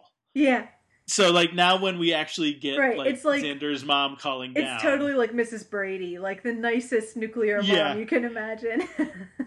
right. Like we get like you know that they're always fighting or that there's you know, and that's not to say that they may not always Right. be fighting or whatever, Right. but like the f- one time where we actually get something from the parents Yeah. themselves, it's right, the, like this nice, oh, I made you guys some fruit Yeah. punch. like, Yeah. uh, it's not the right. More, er, you know like- landlords who demand rent for you know Right. uh, right. Maybe like his like his thing. military skills. Might this be more big talk from Xander? You know about his difficult, strained relationship with his parents. Like you know, yeah yeah you know. Um, I also wanted to point out, so like with Giles and Xander, we get several scenes where they're they're just sort of like trying Yeah. to deal with like their general malaise and inability to uh help Buffy in any way. Yeah. And and so Xander comes up with the great idea of, you know, hey, let's Conjuring let's demons like just so they can a take demon them down. so that we can Yeah. fight it. And and you think about that and that's exactly what Giles has done in the past. Right. Like in his Ripper days, Right. you know, they conjured demons and yeah, they didn't fight them, but eventually had to. You know, Right. like it. yeah, And he just gives him this look like that's the stupidest thing in the world. But it like it it sort of draws like we're talking about parallels. It sort of Yeah. draws a parallel between Xander and Giles. Only this time you have a Giles to tell you how stupid that idea really Right. is. like right. uh not yeah. Well, and what did what was that born of it. other than like boredom and and Right. thinking yourself a lot cooler than you really are and a lot more capable than you really like Xander Right. at you know 17 is probably pretty close to Giles at 17 you know Yeah, and right, and Xander seems to have a very short memory about how many times exactly he's been able to actually kill a demon or Right. take care of one, which is like zero. right it's like you might want to you like- might want to work on harmony first before you start conjuring up like hell fiends and stuff you know right, right. Um, the other thing that I just wanted to mention about Giles is, I believe in every scene that we see him, almost if not every scene we see him, he's like eating. yes yeah This is I've like- noticed that yeah this is like you know he's just and this totally snacky you know like bored eating. It's not you know healthy stuff by any means but it's just this like and and even just in the last you know like the halloween we saw him like sitting there with the bowl of candy Right, you know like like this is sort of like the running gag that like he just doesn't have anything to do Right, anymore and so like all he does all day the is void with you- you, know yeah you get the two bachelors who are just right sitting around trying to find some sort of purpose in life Yeah. and you know snacking on whatever. Yeah. um so i i think that's hilarious. I i mean there's still i think some struggle from like sort of the writing perspective of how exactly do we, we get them sort of involved? make sure that we include these important characters i think but at this point they don't really have much to do. So it's right. Well it's it's kind like, they're kind of making fun of that like you know? well and that's probably the best way to handle it is to just be honest Yeah. about it and make it part of the story you know and so Mm-hmm. yeah like i'm enjoying him sitting around snacking even if he's not doing much but i guess like i'm get i'm guessing that when like whenever we kind of figure out what the arc of the season is that'll give them more chance to get involved because you can have like a multi-story you know rather than like standalone episodes we'll have more of a sense of like where it's going and you can have giles doing his research and everything but like because they're not at the school every day it's harder to get them involved in like the day-to-day more standalone plots and stuff um Right. so i can see how that has a little bit of growing pains at this point um Yeah. but i think lampshading it is generally the best way to handle that stuff and just okay Sure. you know if we have to do something which we know is a little bit awkward we might as well call that out and make fun of it and be Mhm. honest about it you know um because what you would really hate is if they just sort of disappeared um or if they were like forced into every plot in like a really Yeah. contrived way you know Mhm. this way they stay involved but Yeah. but the fact that they're self-aware enough to know like we're not involved in the main plot and we're a little bit annoyed. Yeah, at least you don't get like another episode where it's like Xander works at you know Right. the local right it's not going to be like xander has a different job every week that's related to whatever the monster of the week is you know? Yeah. Yeah. yeah. Um anyway so cool. Well obviously we've got more to learn about the initiative and Buffy and Riley and all this and that, but um, we have gone grossly over time, so I feel like we should leave Oh, it holy there. crap. Yeah. oh my god. So, I didn't realize um, it was that far over. All right. Yeah. we we need to move on, but the uh, any any just final sentence of thought Uh, or No. Looking forward to more Spike. yeah yeah well, but you won't get it next week because it's Angel. But anyway, um. You're right. Uh, so anyway, Okay. uh, on to Doctor Who, and I feel like we're probably gonna talk a lot about this because there's a lot of stuff that happens here Yeah. too. Um, I want to sort of start out with the situation, and I mentioned to you um, before we started recording that I I saw. Speaking of parallels, Uh-huh. I saw a sort of parallel between this one and uh, I can't remember the episode name, and I should have looked it up because we were talking about it, but I didn't. Um, but the the first episode in the uh, Was you, it the, you- know the, the, the end of couple episodes the that that led up to I maybe whatever one where we get um, the Timothy Dalton Yeah, it's um, the end of time part one. Okay.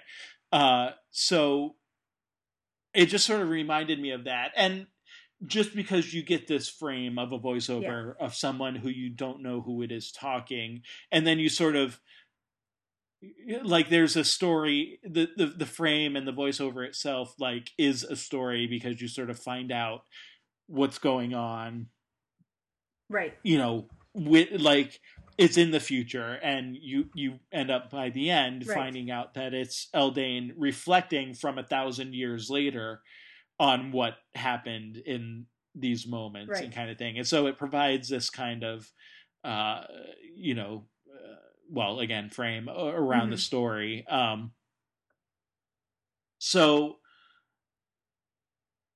I don't know that there's a lot to say, but I, I'm just curious because even like at least with um what what so what's Timothy Dalton's character's name again? I'm sorry. Rassilon. In Rassilon. I, I was close, but I won't tell you what I was thinking. Um it was a no. oh gosh. It was a little more Marley esque. Anyway, so um the the the the uh I can imagine where you're going with that. the I guess sort of the thing that I'm wondering about then is like at least with with Rassilon, you know you you find out like sort of what happens to him. Right. But here you here you don't. Right. So you don't know uh you know when you get to the end of the story and you hear Eldane and and you know there's the reveal that it's a thousand years later and they're ready to you know Yeah. approach the people of earth about sharing the earth you don't know at that point if the earth is ready for them any Right. more so than they were at the time that the main story takes place and so I, that's interesting because it does leave this sort of question or um, dissonance even sort of in your mind of Yeah. of what happened um, and like we get the peace talks and Mhm. there's a lot to work through and you get the doctor's appeal to Elliot where um I mean it's, it's sort of a general appeal but you get the sense that he's specifically talking to Elliot and Elliot even responds like I I understand Yeah. I'll I'll help you know and the doctor I like that the doctor sort of he's like by whatever means necessary like religion science Yeah. ration faith whatever like Yeah. it doesn't matter you just need to help you need to figure out a way to get the people of earth ready to live with these people because we can't have this battle taking place that's about to take place right now like you know what i mean like uh, yeah, and you if- get that as that specific like I like that word appeal, like the appeal to the next generation. You know, like Mhm. the the the children which are the future of the world. You know, and and you Yeah. get and and Elliot is the res- the representative of that, saying, "I get you." Um, you know, he and the doctor are on the same wavelength. You know, Right, right. Yeah, like there there is this long term uh thing that needs to happen and and we don't know so we don't know at least at this point. And I, I mean, just given the nature of Doctor Who, I'm not necessarily expecting to find out. Right. You know what I mean? right. Like, like I don't Yeah, like with Buffy I'll- with I'll the just- initiative.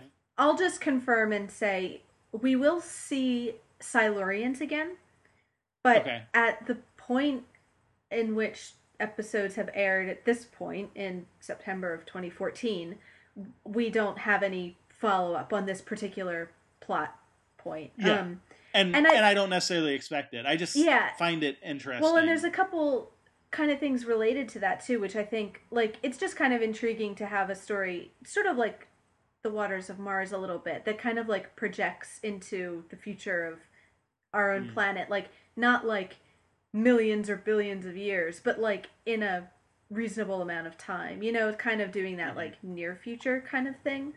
Um Mhm.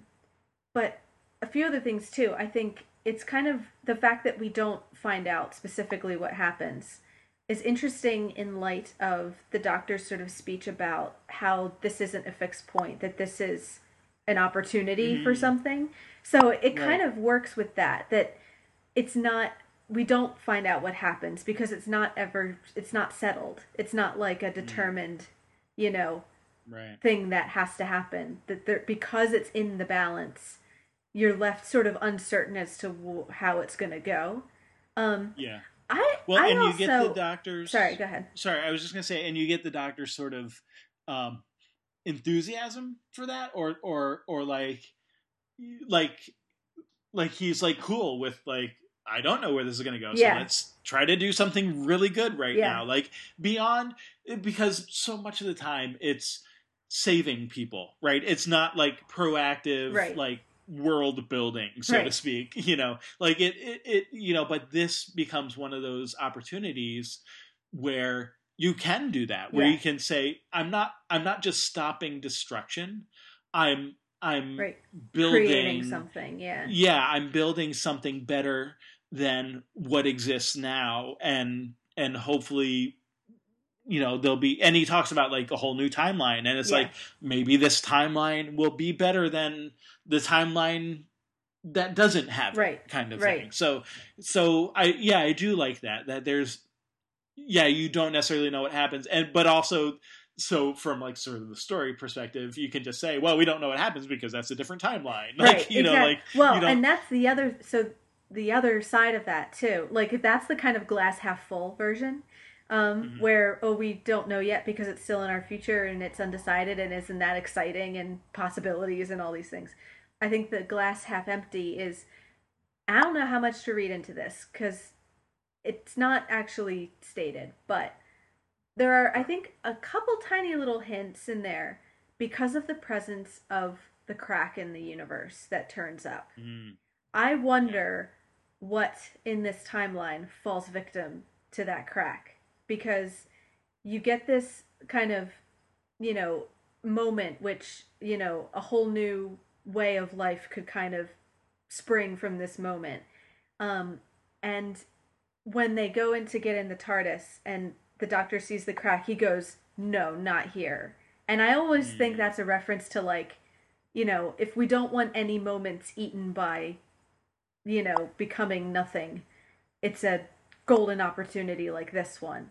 Um, mm. and I mean, we'll get to Rory later. It doesn't seem like the whole events of these episodes are completely erased. You know, the other characters seem to remember what happened. They remember, you know, he's talking to Ambrose about it. You know, the drill still blows up. Like, it's not like everything just gets wiped.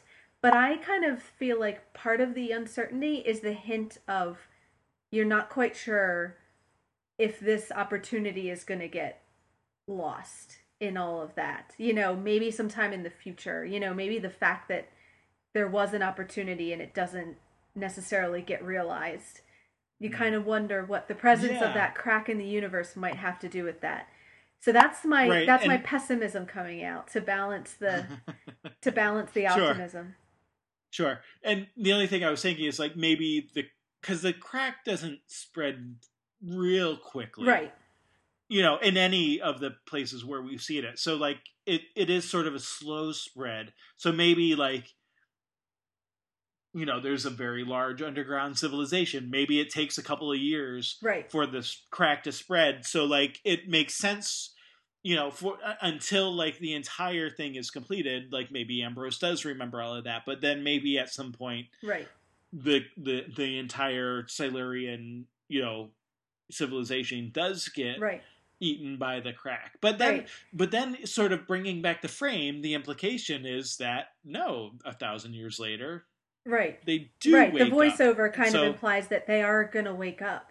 We just don't know what happens when they do. Um, yeah so i you know again you know we've talked about sort of the continuity Yeah. problems in at times with doctor who and and sort of they're not maybe as concerned such as buffy is or even like even you know other sort of shows contemporary with the modern doctor who you know that try to fit in everything. Uh, you know that's okay. Like i've loosened up my thoughts about that a little yeah. bit um but i do it's interesting to sort of think about that you know the frame and and does it happen does it not happen i hadn't really thought about the the crack uh part of influence on that obviously i was more focused on the rory stuff and amy and all of that but um yeah, as I think we should be. Um, Sure, sure, but no, that is that is an interesting pessimistic aspect to it. Um, well, it just makes you wonder, like, you know, if if they go to a future where it isn't shared by lizard people, is that because the alliance didn't work and maybe these lizard people were wiped out, or they went back to Hmm. sleep? Or is it because of a different timeline? Or is it because this crack got a little bit out of control? It just the fact that it's ambiguous, I think, Right. is interesting, and it could be any of those things. And maybe Yeah, someday yeah. we'll see a version where the Doctor goes into the future, and there are Silurians walking all over the place. I don't know. So um, yeah, yeah. Well, so I guess since we're talking about the crack, let's go ahead and talk about Rory and Amy and all that because I feel like if we get to the end and haven't talked about that, then we'll have missed a lot of stuff. Yeah. Even though I do want to talk about kind of the actual episode plot. no, Um, but I think it's good to spend some time on this. Yeah. So, So Rory did dies. you see that coming? I did not. Yeah. uh i so and we talked i mean just earlier Mhm. in our own podcast episode here about you know not knowing when companions come and go Right. and that kind of thing and so very frustrating because rory just sort of came to grips with his being in the Right. TARDIS and letting people, you know, other people, uh, uh, Amy in particular, be the one to sort of decide how things work out. Like, you know, now he's he's made it known what he wants for the future of them two, but like now he's sort of letting Amy, I don't know, work out her own idea of what she wants and that kind of Yeah. thing. So, uh, yeah, and then of course now he's dead. like that was not my expectation. Yeah. Um, the you know, uh, especially since we already sort of got the obligatory everybody dies but doesn't die. right. You know, uh, in the in the just a couple episodes ago. So. Mhm. uh, You know, like it, I think coming on the heels of that, Right. especially if I were to say, okay, well, maybe something happens to one of them at some point, and then the doctor fixes it and Right. brings one of them back, perhaps. But um, I if if I were to guess, I would not have guessed that it would have happened so quickly after that. And um, so, and then Right. sort of there's the other part of me where, like, I've seen the memes of like Moffat being paired with Whedon and George R. R. Martin Uh huh. about you know the characters you like dying Uh-huh. kind of thing. So like I'm like maybe I should have been expect like maybe I didn't second guess myself Yeah. enough, you know, because that often happens where I don't second guess myself enough. Um Yeah, well, yeah, and I think that that's something we can have an ongoing conversation about, I think. um there's also the aspect of the you know, I don't know, maybe by the end of the season Rory will be back because the doctor saved everything and put it back the way it was, you know, so like th- there's part of me there too, but like without trying to yeah here's me talking about how i don't second guess myself um, without uh, you know going into those sorts of things you know i i don't necessarily know that that's the way they're going to follow because i haven't seen a full season of moffat in control right. yet. Right. so like i don't know. But there's yeah. I would have a hard time believing that we never see rory again. Under what circumstances though Right. i don't know. Right. So like while i think that we will see rory or a version of rory at some point I- just i honestly at this point don't have any idea. And i did not predict that. Um yeah. the i i thought i don't know what i really thought when i saw i i mean restac sort of crawling and having the weapon and whatever. I don't know what i thought would happen but it wasn't it wasn't shooting rory and then Yeah. having him getting eat, eaten by the crack. That sounds a weird way of putting that. Having the crack sort of make him disappear from people's minds. I don't that's not a much better way to say it. I don't know what the right way to say that is but i think Yeah. you get it. Um Well, and I think that's the extra kind of layer on top of it too is the you know, not only does he get killed, but this ongoing issue of the crack in the universe and it erasing things from history and everything. And so um and I think that's interesting that like Amy kind of wanting to believe that she'll remember him because she's the time traveler and she can remember things, but it's different when it's her own personal something that she's so personally invested in um mm. and trying to remember him and then you know don't get distracted and then just that one moment of you know they get jolted by something Right. What and, was that? and she loses her concentration for that second um so i mean yeah obviously like i won't confirm whether we'll uh see him again or in what form but the issue Sure. of of the crack in the universe and what it does and people's memories that's not going anywhere anytime soon so we'll Mhm. certainly keep you know this is obviously the biggest uh toll that it's taken so far um hmm but that's going to keep coming back for a certain amount of time. I won't say how long, but Yeah. Well, yeah, and so okay, Amy's forgetting of him, very frustrating as well. And I guess I guess they're not really conflicting, but we've sort of got like we we get the sense that like the doctor doesn't really understand what's going on yet, right? He's sort of adjusting his hypotheses as things Right, go exactly, right, along. right. Like you know, because we we've gotten the sense of like okay, if the light from the crack touches something, then it will make it disappear completely and we'll never have remembered it.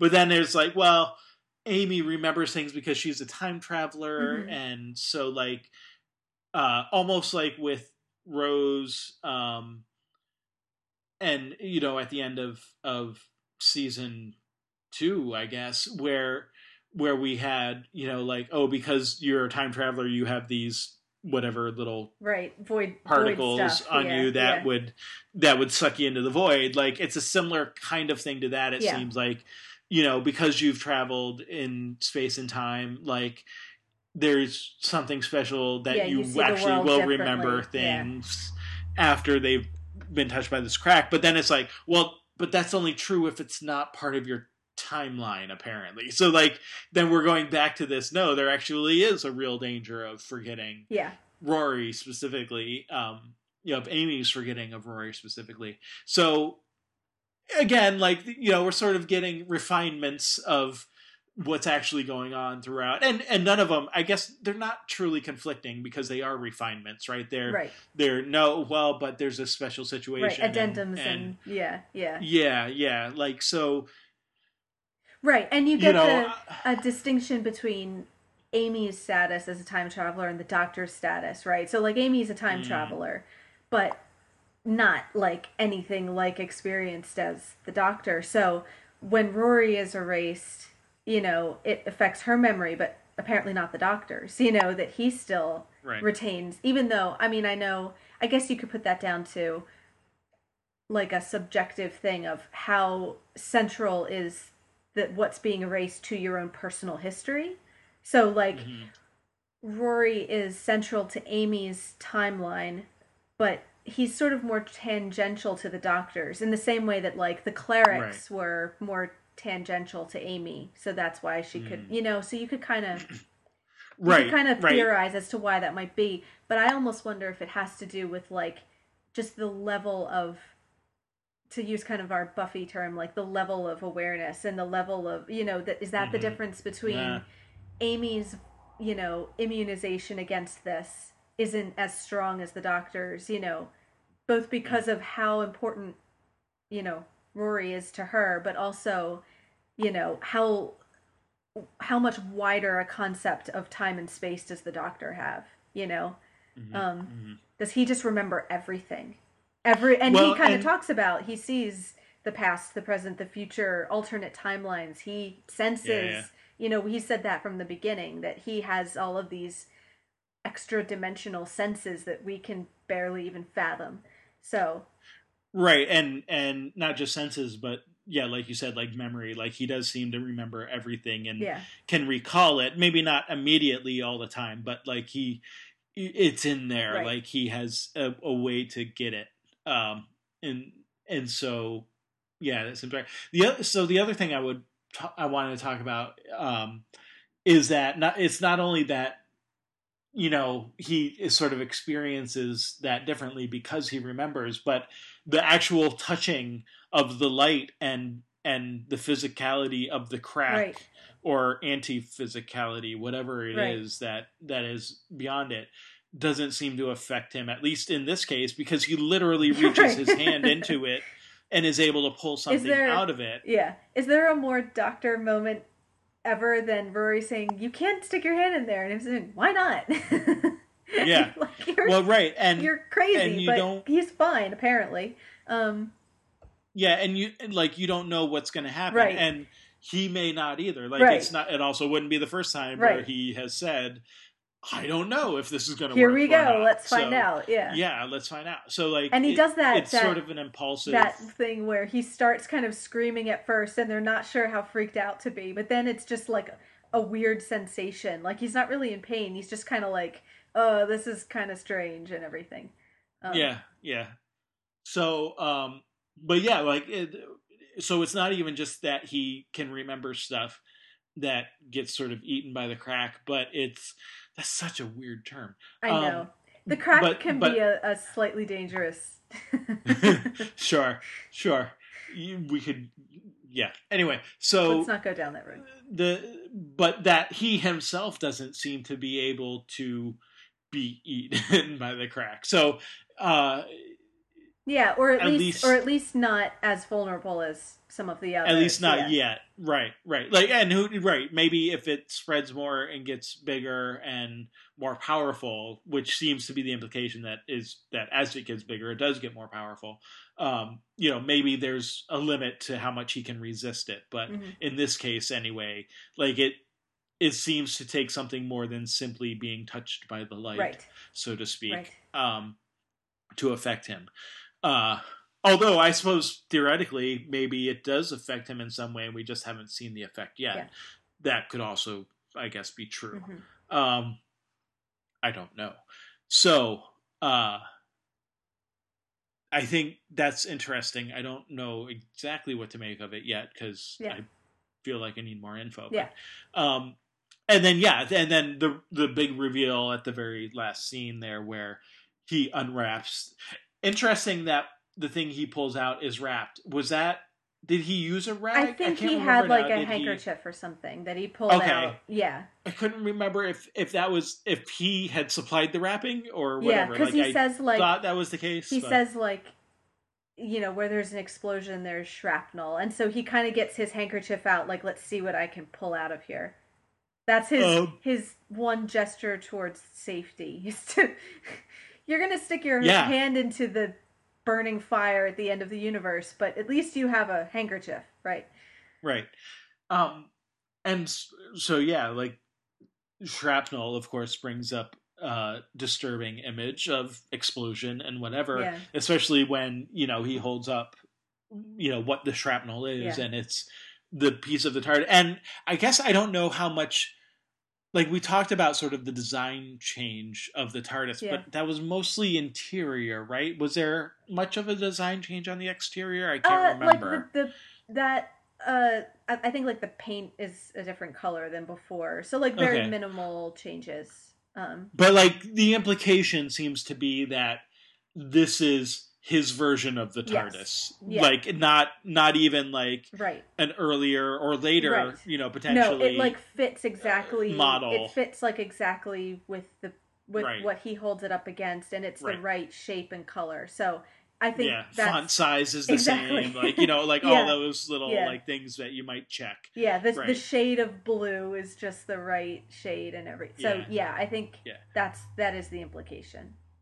Uh, so, which of course is very ominous because then that suggests that at some point the TARDIS is going to be broken apart and whatever. Um, and and you know again t- tying that back to these hints that we've gotten of the fact that the doctor should know what the n- kind of nature of the crack is but doesn't you know and he kind of says like they're all laughing at me. All of Yeah. them know except for me. Right, and so that takes on a new significance when you kind of you know when he pulls out a piece of what it is that it that's exploding. Um and and Yeah. and it's the tardis. It kind of goes well okay. You know this might be why I think people think he should know what's going on. Right. And of course, I just thought of another alternative title we could have used for this episode is "I'm always the last to know," um, Yeah. which is what Riley Oh, says. You know, oh, you're right. that would have been a good That one. But good anyway, uh, not, that's neither here nor there. We can't go back in time like the Doctor can, No. so we can't. we're change it. stuck with one Um, timeline Yep. The uh so anyway, I I think that yeah, like the nature of the crack, the the whole the doctor's sort of apparent immunity or at least resistance Mhm. to its effects um and Amy's non-resistance. And but yet she seems not to forget completely because there is that moment where at the end yeah uh, so like it, in the last episode at the beginning we got rory and amy of the future waving Mhm. to them um, now we get just amy waving but there is that moment where she says she thinks she saw someone else right and seems a little confused so it seems that maybe rory isn't completely forgotten in her Mhm. mind like like maybe the crack can't actually erase the memory but it's somehow just blocking it yeah or something like i don't you know again i don't know the exact nature of that but that like there seems to be something there that whether it's because amy's a time traveler or whether it's true of everybody Mhm. like maybe there is a sense in which the crack isn't truly erasing but more just covering up somehow Right. and so you have to sort of fight through it and and the doctor's sort of exhortation that um it it's Amy like that Rory only lives in Amy's memory, Mm. right? Like that there's there is this sense uh keep him in your mind, don't forget him. If you forget him, you'll lose him forever. Um and that kind of thing. So Yeah, we've uh, talked so much about um, memory, especially in the previous season leading up to Donna and everything, with like how important, mhm. you know, when there is um, loss, you know, and, and when there are questions of Right. identity, how important memories are to those things. That, like, you know, right. it, it's your memories that kind of tell you who you are and and when things are lost it's memory that preserves them you know um Yeah.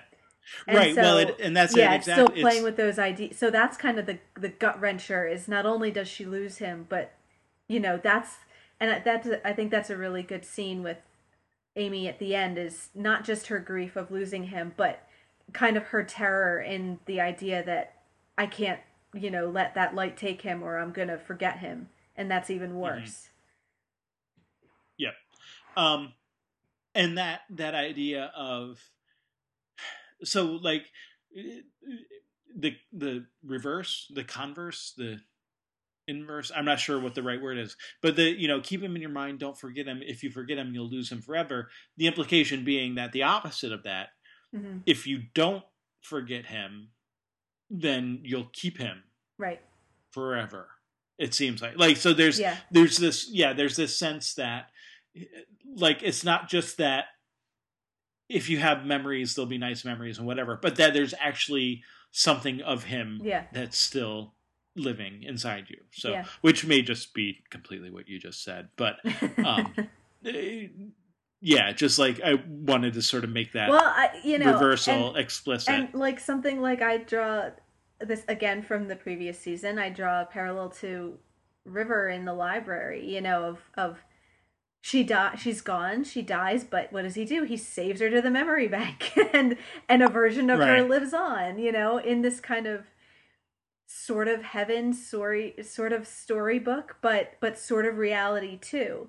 And you know that kind of being a more sort of metaphorical way of saying like when people go you know they live on Mm. in your memory um so Yeah. And in and in the book and and of course it's you, you know we get the implications because he doesn't have those memories yet but that he will right. at some point have those memories. So there's you know there's a very for him with river there's a very real sense in which she's not dead to him yet right. because he will continue meeting her in various ways.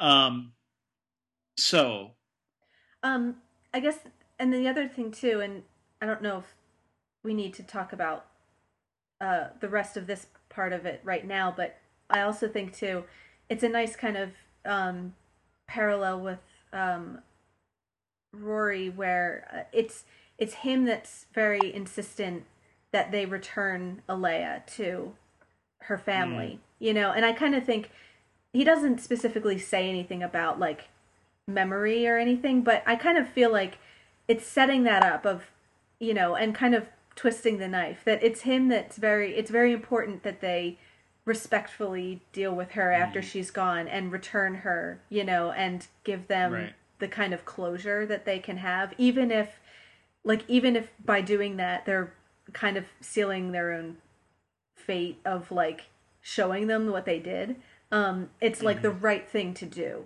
to you know like he says like there's no argument we have to return her um Yeah. and so And- then the the cruel him- irony of when he is gone at the end they can't you know not only is his body lost you know but they but his memory as well. So they can't have closure. They can't grieve. They can't you know he doesn't get returned to them. Um he Mhm. just gets taken away.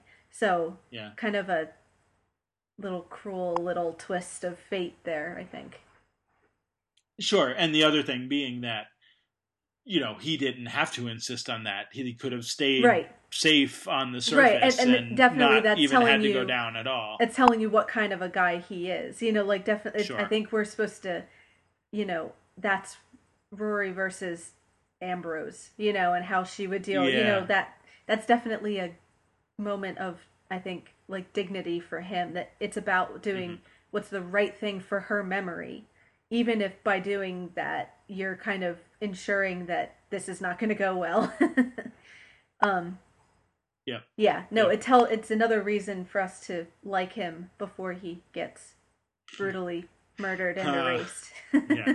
exactly. Um, the the right, and so him being a nurse and all of that, like you would expect a certain amount of empathy, yeah you know, from him. But like, yeah, this seems like even beyond sort of the norm for that, right? Yeah. It's it's taking that extra step further to you know really want to make sure that you do the right thing.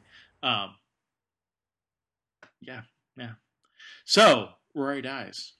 rory dies and so now gets you kind of realize how amy's choice was just the rehearsal what was coming down Yeah. the pike and i think it does recall that scene a lot Yeah. i mean Well, it does. I mean, obviously, it's more upscaled because it's for reals this time, and and you know, and and there's no possibility of it being a dream, you know. So, you Mm. know, Amy's obviously a lot more upset about it, but it's that same Um, kind of thing of it is just a repeat, even though it's heightened of Amy's choice, where you get that idea that she realizes once he's gone how you know much that upsets her you know Yep. and she's kind of you know realizing that progressively in the last couple episodes. But I think definitely by the time he dies and then gets erased in this, you kind of see how distraught Amy is over that. Yeah.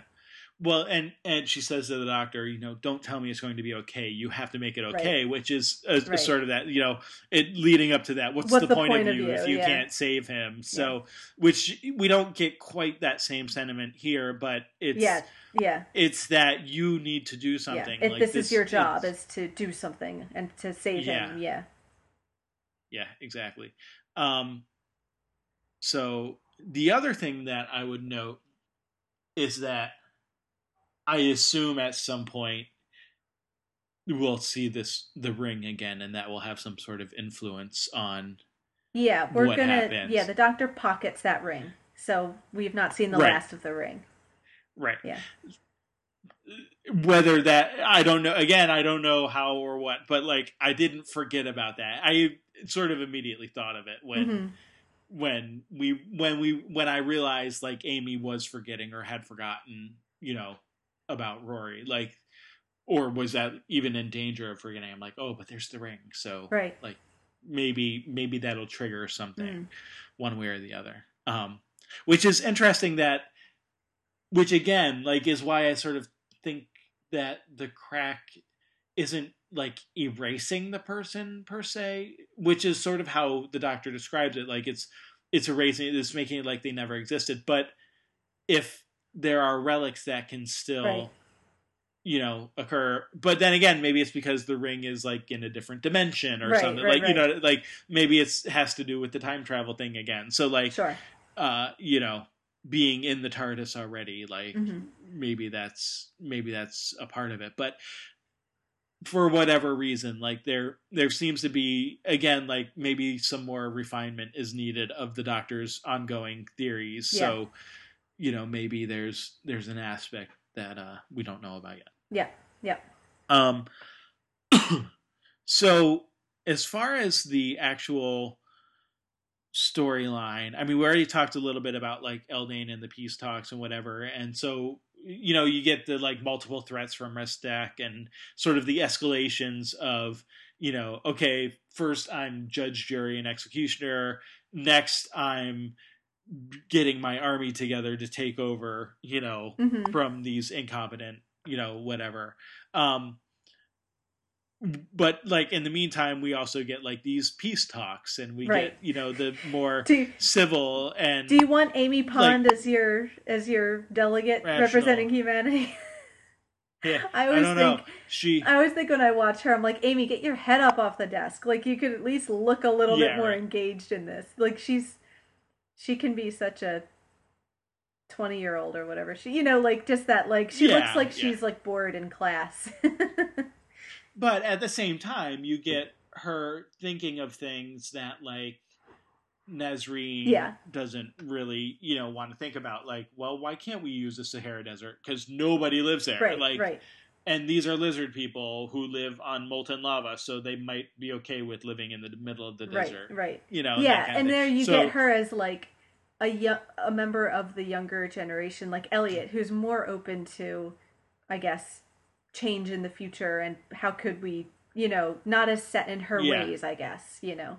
Well, right, and Nasreen is just going slippery slope. Well, what happens when they grow right, too big right. to be contained in there? Well, you know what? Maybe by that point we'll have figured out a way to integrate into each other's societies well enough. We'll have had trade and whatever, and that's right. kind of um, Eldane's point is like actually we can give you lots of stuff and we can figure out a way to live more sustainably because we have this technology where we've had to develop ways to live more sustainably, not having right. the resources that you have on the earth kind of thing. So um yeah, there's a lot of a lot of that kind of stuff. And it's you know, and it's good and it's you know hopeful and all of that but then but of course you just see like knowing that Alaya is dead yeah. and soon to come down like you know, especially with the back and forth between Restac and, you know, like her being sort of chased away by Eldane, but then coming back with larger forces, and you know, you just know that that's not going to get to there. Yeah, um, yeah.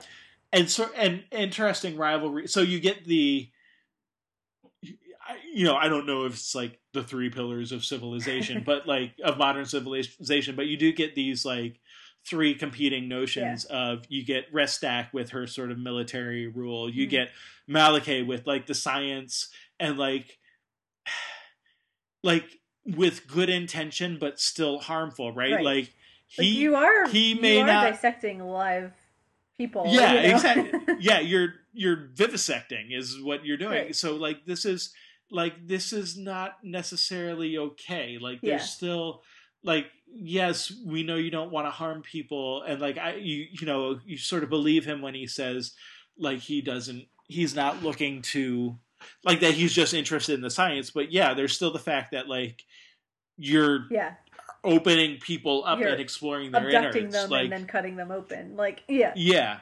Um, and even in even with Elliot, like there's still a sort of creepiness and uh, uh, uh, I don't know what else, you know, to the fact that he like he says he took samples from him and then like put him in sort of like a hibernation stasis. He's like, I don't hurt them. I just took like samples from him and you know put him in here. And it's like, well, how do you know he's not hurt yeah, by that? Yeah. Like you don't seem to be very aware of how much other people hurt by things like the fact that you dissect them while they're awake yeah um that kind of thing so okay so we get the military we got science and then you have Eldane which is like the you know the world leader you know yeah. uh, oh you know everything can be solved through diplomacy right, which right. also is clearly not true so although that's the better solution than either of the other two right, like you know, but I I get you know you kind of get this feeling like that that you do have these competing interests, which obviously occur in any modern society between yeah. military science and you know uh, the political sphere. So um, I thought that that was all sort of well done, and the the tensions, like you know, sort of the I almost said allegory, but it's not allegory. It's microcosm. Right, I guess right, right. would be a, a better uh, term for it. Like you get these. Um, yeah, you um, get like one representative of each branch of the society. Yeah. yeah. Um, and and I like so if there is sort of like metaphor or analogy in it, like there's that conversation between Restac and Malohkeh where Malohkeh says, "I rank the same as you. Like mm-hmm. this is not." this is not a matter of you're more important than me or even that I'm more important than you. Yeah. We we have we have kind of competing interests but also kind of the same interests. Like we're both interested in preserving our race. It's just that we can't seem to agree on how to do that. Yeah. So, but that doesn't give you the right to make that decision. That just means that you know you protect it in the way that you see fit and I protect it in the way that I see fit. Mm. And when one of us oversteps, the other one is there to, you know, maybe bring back in line. But right, Restac right. doesn't like that, right? So her her solution is you know, to kill everyone right. um, and start wars, you know, so that they can, so that the society can be protected, which is ridiculous because there are so many more people than there are Silurians. Yeah. So, like, well, and like you know, attacking people is like exactly what's going to put your people in danger. Um, you know, right. provoking the war is what's going to bring right. the end. You know, but yeah. like, and so you do get that sense of like, you know, we can talk. You know, they can talk about how humanity's not ready to share the planet and they should be and it's like well the silurians aren't exactly ready to share the planet either you know they seem right. just or at least not all of them you know, not right. all of them you know or right. again back to the doctor saying they're not evil they're just maybe as evil as you are or maybe as not evil like it you know they're not all ready and all of their branches of their civilization aren't in complete alignment and you know and yeah. they have confused ideas about you know what they want right. and how to go about getting it just like the people on the surface. Um right. so um, yeah i think they're meant to be sort of paralleled to us that way and that they're not all monsters but they're not all heroes either. Um no it, and and i want to point that all out because you get the moment where the doctor says to ambrose and of ambrose you were so much less than the best of mm-hmm. humanity, mm-hmm. right? Because of her role in Alaya's death. But uh, Alaya herself and Sure. and Restac are so much less than the best of Silurians. Like, Right, the- right. you know, there's not, uh, y- you know, there's there's parallels there, and I think that goes well with what you were just saying. Like, it's not. It's not that one race is overall better than the other. There, there's actually they're all made up of individuals, and Mm-hmm. on the whole, not all. I mean, eh, just logically speaking, not all of them can be the worst. That's Right. just the way statistics and right. you know distribution sort of works like the worst is the worst because it's worse than everything else. Like but that means the average is better and that the best is even better than that. So you know there is this sense of like you get the best and worst in each situation. Like you get you know well we talked about rory especially mm-hmm. like you know from a sort of empathy and caring and you know wanting to help people sort of you know like we were talking about you know his his desire to bring Alaya down so the family could you know that's sort of the best of humanity Yeah. you know in those sorts of moments and but then you get Eldane who represents definitely sort of the best of Mhm. uh you know the Silurians and and you know his willingness to talk and even to put his own people in danger when he realizes that if he doesn't there'll be an even greater danger Right. like you said like if you attack the earth then there's going to be even worse even if i mean you know we know that the humans didn't really attack them first but it was perceived as an attack you know the, with the drilling and all of that right. so right. y- you know, even though that did occur first and it and it sucked and whatever, like he's at least willing to say it needs to stop somewhere and this is where it stops. Yeah. So, um you know, you do get like not just sort of the cross section of like the you know, the three different, you know, the military, the the the scientists and the politics, but you also get the the cross section of like intention and Yeah. uh, you know, um, just overall goodness, Mhm. I guess. I don't know if that's even the right way to say that. yeah, but, and I- um, I like that you get that on both sides. Yeah. Although it gets called out specifically with Ambrose, but I Right. think right, uh, but we also know that you know, yeah, she went in there with the stun gun or whatever, but like you know, Alaya was clearly provoking her the whole time, you know, and to- she was totally saying, you know, I'm gonna make sure that you kill me. Um, yeah, and so and and and actually it's funny because i i mentioned to you that a, couple days ago or a week ago or whatever i just finished watching battlestar galactica for the first time um, Yeah. so it's very fresh in my mind this whole eye for an eye kind of justice of like Mm. these two races which where did it start and who's responsible and there's atrocities on both sides you know and this kind of you know how do you break that cycle of violence and and the only way is for one side to you know i guess lay itself down and say you know you you need eldane to say we're not going to strike back we're going to go to sleep and Mm. you know and not wake up until later and hope that that you know by by you know not striking back hopefully it breaks that perpetual uh, revenge cycle so Right, right.